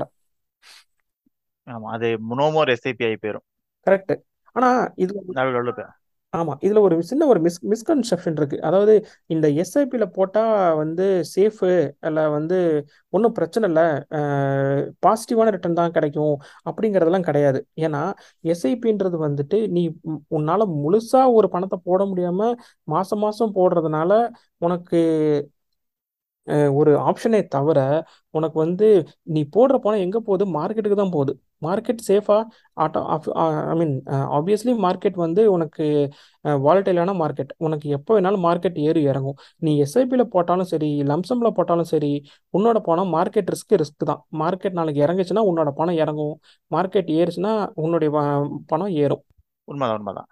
அதாவது எப்படி பார்த்தாலுமே என் என்- நான் என்னோட ப்ரொஃபஷனல் ப்ரிஃபரன்ஸ் என்னன்னா எஸ்ஐபி ஆரம்பிச்சுட்டா ஒரு மினிமம் பணம் ஒரு ஒரு கு- ஒரு ஆயிரமோ ரெண்டாயிரமோ வாரத்துக்கு போட்டு நான் சொல்றது என்ன ஒரு புரிதலுக்காக. அது கம்மியாகவும் இருக்கலாம் அதிகமாக இருக்கலாம் அடுத்தவங்களோட இதை பொறுத்து. அதை ஆரம்பிச்சுட்டு அதை டிஸ்டர்ப் பண்ணக்கூடாது. எப்பப்பெல்லாம் சமயம் கிடைக்குதோ கோவிட் மாதிரியோ அல்லது அந்த ரஷ்யா யுக்ரைன் வார் மாதிரியோ எப்பயாச்சும் மார்க்கெட் வந்து பயங்கரமாக அடி வாங்கும்ல. அப்போ இப்போ ஸ்டாட்டிஸ்டிக்ஸ் படி ஒவ்வொரு டெக்கேட்டுக்கும் மார்க்கெட் வந்து ஒரு அட்லீஸ்ட் ஒரு அஞ்சு தடவைனாச்சும் major twenty percentage down fall ஆகும். அப்போ வந்து கொஞ்சம் கொஞ்சமாக கொஞ்சமா லம்சம் அந்த ஆயிரம் ரூபாய்க்கு பதிலாக ஒரு பத்தாயிரம் ரூபா இருபதாயிரம் ரூபா டக்குன்னு போட்டு வச்சுக்கணும். அப்போ மறுபடியும் அப்பாவதுன்னா மறுபடியும் பேக் டு ஆயிரம் ரூபாய்க்கு வந்துடணும் மறுபடியும் குறைஞ்சுன்னா இன்னொரு லம்சம் இன்வெஸ்ட்மெண்ட் லம்சம் இந்த மாதிரி போட்டே போகலாம் என்னைக்காச்சும் கோவிட் மாதிரி சமயம் கிடச்சுன்னா கபார்னு உள்ள வந்து ஒரு நம்ம ஒரு பெரிய பாண்ட் வச்சிருக்கோம்னா அந்த பாண்டை வித்துட்டு கூட இதில் போட்டுக்கலாம். இன்னும் சொல்ல போனா வந்து இவர் ஆனந்த் சீனிவாசன் யூடியூப் போடுறவரும் அவர் மேஜர் ஸ்ட்ராட்டஜி அப்படிதான் சொல்றாப்புல. பாண்டு மார்க்கெட்ல இருங்க. என்னைக்காச்சும் மா மார்க்கெட் அடி வாங்கும் கோவிட் மாதிரி அப்படின்னா டக்குன்னு வந்து அதை வித்துவிட்டு பாண்டை வித்துவிட்டு ஸ்டாக் வாங்கி வச்சுக்கணும். அப்புறம் மறுபடியும் வந்து ஸ்டாக் ஹை ப்ரைஸுக்கு போச்சுன்னா அதை வித்துவிட்டு பாண்டு வாங்கிக்கணும். இப்படின்னு மாறி மாறி சொல்றாங்க. ஆனா இது ரொம்ப கஷ்டம் இது பண்றது. சொல்றதுக்கு வேணா தியரட்டிக்கலி ஈஸியா இருக்கும். பட் ஆனா அதோடைய கருத்து என்னன்னா எஸ்ஐபி ஆரம்பிச்சுட்டு மினிமமா நம்மளால என்ன போட முடியும் போட்டுட்டு இருக்கணும். என்னைக்காச்சும் கோவிட் மாதிரி ஒரு அடி வாங்கிச்சோ அல்லது ஒரு போரோ அல்லது வேற ஏதோ ஒரு அடி வாங்கிச்சு மார்க்கெட் கீழே இறங்கும். அப்ப டக்குன்னு நம்ம வேற ஏதாச்சும் அசட் வச்சிருந்தோம் எஃப்டி கீழே வச்சிருந்தோம்னா உடச்சதுல போட்டுக்கலாம். ஸோ அதாவது இது எஸ்ஐபி தான். இருந்தாலும் ஒரு கண்ட்ரோல்டு எஸ்ஐபியா இருக்கும். இது என்னுடைய புரிதல். ஆமா. இவ் இவ்வளோ நேரம் நீ சொன்னது தான் வந்து எம்பிஏ படிக்கிறவங்களுக்கு அசட் அலோகேஷன் ரீபேலன்சிங்னு போட்டு காம்ப்ளிகேட்டடாக சொல்ல வேண்டிய ஒரு டாப்பிக்கை ஒரு நிமிஷத்தில் சொல்லி முடிச்சிட்டேன். இதுதான் ரீபேலன்சிங் அப்படின்னு சொல்கிறது அதாவது எ எந்த பர்டிகுலர் டைமில் ஒரு அசட் கிளாஸ் பெர்ஃபார்ம் பண்ணுதோ டெபிட் மியூச்சுவல் ஃபண்ட் அப்போ அதில் இன்வெஸ்ட் பண்ணிட்டு எப்போ வந்து மாறுதுன்னு நினைக்கிறியோ அப்போ கிராஜுவலாக இங்கே சேஞ்ச் ஆகிக்கலாம் அதுதான் வந்து ரீபேலன்சிங் அசட் அலோகேஷன் பட் இது வந்து ஒவ்வொருத்தருக்கும் வந்து அவங்க எவ்வளோ தூரம் வந்து அவங்க தைரியமாக பண்றாங்க இல்லை மூவ் பண்றாங்க ஆக்டிவாக அதை சேஞ்ச் பண்ணுறாங்கன்றத பொறுத்து அவங்களுடைய ரிட்டர்ன்ஸ் மாறும். கரெக்டாக அதை கண்டுபிடிக்கிறதும் கஷ்டம் தான் எந்த நேரத்தில் எது பெர்ஃபார்ம் பண்ணுங்கிறது. அதுதானே மார்க்கெட்டு அதனால மார்க்கெட்டை டைம் பண்ணுறதுங்கிறது இந்த எந்த இதுங்கிறது ஒன்று தான் அதனால தான் எஸ்ஐபி ஈஸியாக இருக்குது. நம்ம சொல்றது வந்து அந்த அசட் அலோகேஷன் ரொம்ப டஃப்பான ஒரு கான்செப்டா இருக்குது. கரெக்ட் ஆனா அதே மாதிரி நான் சொன்ன மாதிரி எஸ்ஐபியில பணம் போட்டுட்டு ரிட்டர்ன் கேரண்டீடா வரும். இல்லை எஸ்ஐபி இந்த இன்னொரு ஒரு பெரிய கேம்பெயின் ஒன்று நடத்திட்டு இருந்தானுங்க. மியூச்சுவல் ஃபண்டு சகிகே அப்படின்னு சொல்லிட்டு. மியூச்சுவல் ஃபண்டு சகிகே தான். ஆனால் நீ எப்போ இன்வெஸ்ட் பண்ணுற டைம் பொறுத்து உனக்கு என்னுடைய இன்வெஸ்ட்மெண்ட் ரிட்டர்ன் டிராஸ்டிக்காக சேஞ்ச் ஆகும். நீ கோவிட்ல ஆரம்பிச்சிருந்தீங்கன்னா நீ எந்த மியூச்சுவல் ஃபண்டில் போய் பணத்தை போட்டிருந்தீங்கனாலும் உனக்கு இன்னைக்கு பாசிட்டிவாக ஒரு லாபம் தான் பர்சன்டேஜில் தான் இருப்ப. நீ வந்து கண்ணை மூடிட்டு எந்த இதில் கை வச்சிருந்தாலும் உனக்கு பாசிட்டிவ்ல தான் இருந்திருந்திருக்கும். பட் அதுவே இப்போ போய் நீ இன்வெஸ்ட் பண்ணினா உனக்கு பின்னாடி என்ன இன்வெஸ்ட்மெண்ட் வரும்னு யாருக்குமே தெரியாது. ஸோ கேரண்டீடுங்கிற வார்த்தைக்கு மார்க்கெட்டில் இடமே கிடையாது. ஈவன் டெபிட் ஃபண்ட்ஸுக்கும் இதுதான். அதாவது ஓவர் நைட் ஃபண்டு வேணா அது வேற கேட்டகரி ஏன்னா அது கவர்மெண்ட்டாக கம்ப்ளீட்டாக வந்து கவர்மெண்ட் செக்யூரிட்டி இருக்கிறதுனால ஓகே பட் மீதி எல்லாமே வந்து ஈவன் டெபிட் மியூச்சுவல் ஃபண்ட்ஸும் சரி இண்டெக்ஸும் சரி இண்டெக்ஸ் மியூச்சுவல் ஃபண்ட் மட்டும் சேஃப்னு சொல்லக்கூடாது. அதாவது அதுவும் வந்து எங்கே இருக்குது மார்க்கெட்டில் தான் இருக்குது அந்த இண்டெக்ஸில் இருக்கிற அந்த ஐம்பது ஸ்டாக் டவுன் ஆச்சுன்னா உன்னோட இண்டெக்ஸ் ரிட்டர்னும் குறையும். இது மியூச்சுவல் ஃபண்டுக்கே உள்ள ஒரு கேரக்டரிஸ்டிக்ஸ் அதாவது மியூச்சுவல் ஃபண்டுன்றது ஸ்டாக்ஸ் வாங்குறதுக்கு பதிலாக நம்ம வாங்குற மியூச்சுவல் ஃபண்டு இன்வெஸ்ட் பண்ணுற ஒரு மெக்கானிசமே தவிர மார்க்கெட் ரிஸ்க்கு மார்க்கெட் டவுன் ஆச்சுன்னா உன்னுடைய பணம் குறையும். மார்க்கெட் இன்க்ரீஸ் ஆச்சுன்னா உன்னுடைய பணம் இன்க்ரீஸ் ஆகும். இதுதான். ஸோ மியூச்சுவல் ஃபண்டு சேஃபு அப்படிங்கிற மாதிரி ஒரு கேம்பெயின் நடத்திட்டு இருக்கானுங்க அதுவும் கரெக்ட் கிடையாது. இந்த எல்ஐசி ஏஜென்ட்ஸ் வந்து இந்த ஜீவானந்த் ஜீவன் பாலிசி இந்த கேரண்டி ரிட்டர்ன் மார்க்கெட் லிங்க்டு இதுவும் வந்து சேஃப் கிடையாது. இதில் எல்லாத்துலேயுமே ரிஸ்க் இருக்கு. இந்த ரிஸ்க்கை வந்து நம்ம அண்டர்ஸ்டாண்ட் பண்ணிக்கணும். அதுக்கேற்ற மாதிரி நம்ம போடணும். நம்ம வந்து நம்ம கிட்ட இருக்கிறதே ஒரு லட்ச ரூபாய் கொண்டு போய் ஒரே இதில் போட்டுட்டு நம்ம வேடிக்கை பார்த்துட்டு இருந்தோம்னா நமக்கு நஷ்டம் வரும். ஸோ நம்ம எது சேஃப் அப்படிங்கிறத பொறுத்து நம்ம வந்து டிசைட் பண்ணிக்கணும். இதுக்கு வந்து ஒரு பேசிக்காக ஒரு ஃபினான்ஷியல் ஒரு கன்சல்டன்ட் இருந்தாங்களா அவங்க கிட்ட கேட்டுக்கிறது நல்லது. ஸோ அதுக்கேற்ற மாதிரி தான் நம்ம வந்து மியூச்சுவல் ஃபண்ட்ஸில் எவ்வளோ போடணும் அப்படிங்கிறத டிசைட் பண்ணணும். கரெக்ட் கரெக்ட் இன்னைக்கு அருமையான டாபிக் பேசணும். அதாவது இந்த மியூச்சுவல் ஃபண்ட்ல எத்தனை வகை இருக்குது? இண்டெக்ஸ்னா என்ன பேசிவ்னா என்ன? எல்ஐசியா மியூச்சுவல் ஃபண்டான்னு வரப்போ நம்ம மியூச்சுவல் ஃபண்ட் சூஸ் பண்ணணும். மியூச்சுவல் ஃபண்ட்லேயே ஆக்டிவா பேசிவான்னு வர்றப்போ பிகினர்ஸ் எல்லாம் வந்து பாசிவ் சூஸ் பண்ணிக்கலாம். ஆக்டிவ்க்கு வந்து நிறைய இது வேணும் எக்ஸ்பீரியன்ஸ் வேணும். இதுல ஓரளவுக்கு நம்ம பெனிஃபிட் ஆனால் தான் நம்ம ஸ்டாக் மார்க்கெட் பக்கமே போக முடியும். ஒரு அஞ்சு வருஷம் எக்ஸ்பீரியன்ஸ் இல்லாம. அதே மாதிரி நீ அருமையாக அந்த டைப்ஸையும் அந்த காஸ்ட் ஸ்ட்ரக்சரையும் விளக்கினேன் அப்புறம் எங்கே வாங்கலாங்கிறது நமக்கு ஷேர் காணோ ஜீரோதாவோ நீ சொன்ன ஒரு அஞ்சு குரோவோ ஏதோ ஒரு நல்லா இருந்துச்சு. உன்னோட எக்ஸ்பீரியன்ஸ் என்னோட எக்ஸ்பீரியன்ஸ் கூட ஒரு ரெண்டு மூணு ஸ்டா நம்மளோட மியூச்சுவல் ஃபண்டை பற்றி பேசணும். இதெல்லாம் அருமையாக இருந்துச்சு. அந்த லம்சமாக எஸ்ஐபியான்னு முடிச்சதும் உபயோகமாக இருந்திருக்கு மக்களுக்கு. எப்போ லம்சமாக இன்வெஸ்ட் பண்ணணும்னு தெரியணும். எஸ்ஐபி நீ சொல்ற மாதிரி எஸ்ஐபி எப்படி ஆரம்பிக்கிறோங்கிறது இருக்கு. கோவிட்ல எஸ்ஐபி ஆரம்பிச்சா என்ன லாபத்துல தான் இருக்குங்கிறது உண்மைதான். அருமையான கான்வர்சேஷன் நன்றி பழனிசாமி. அருமையான டாபிக் இன்னைக்கு பேசணும் நம்ம அடுத்து இன்னொரு டாபிக்கோட வருவோம். நன்றி. கண்டிப்பா சுந்தரம்.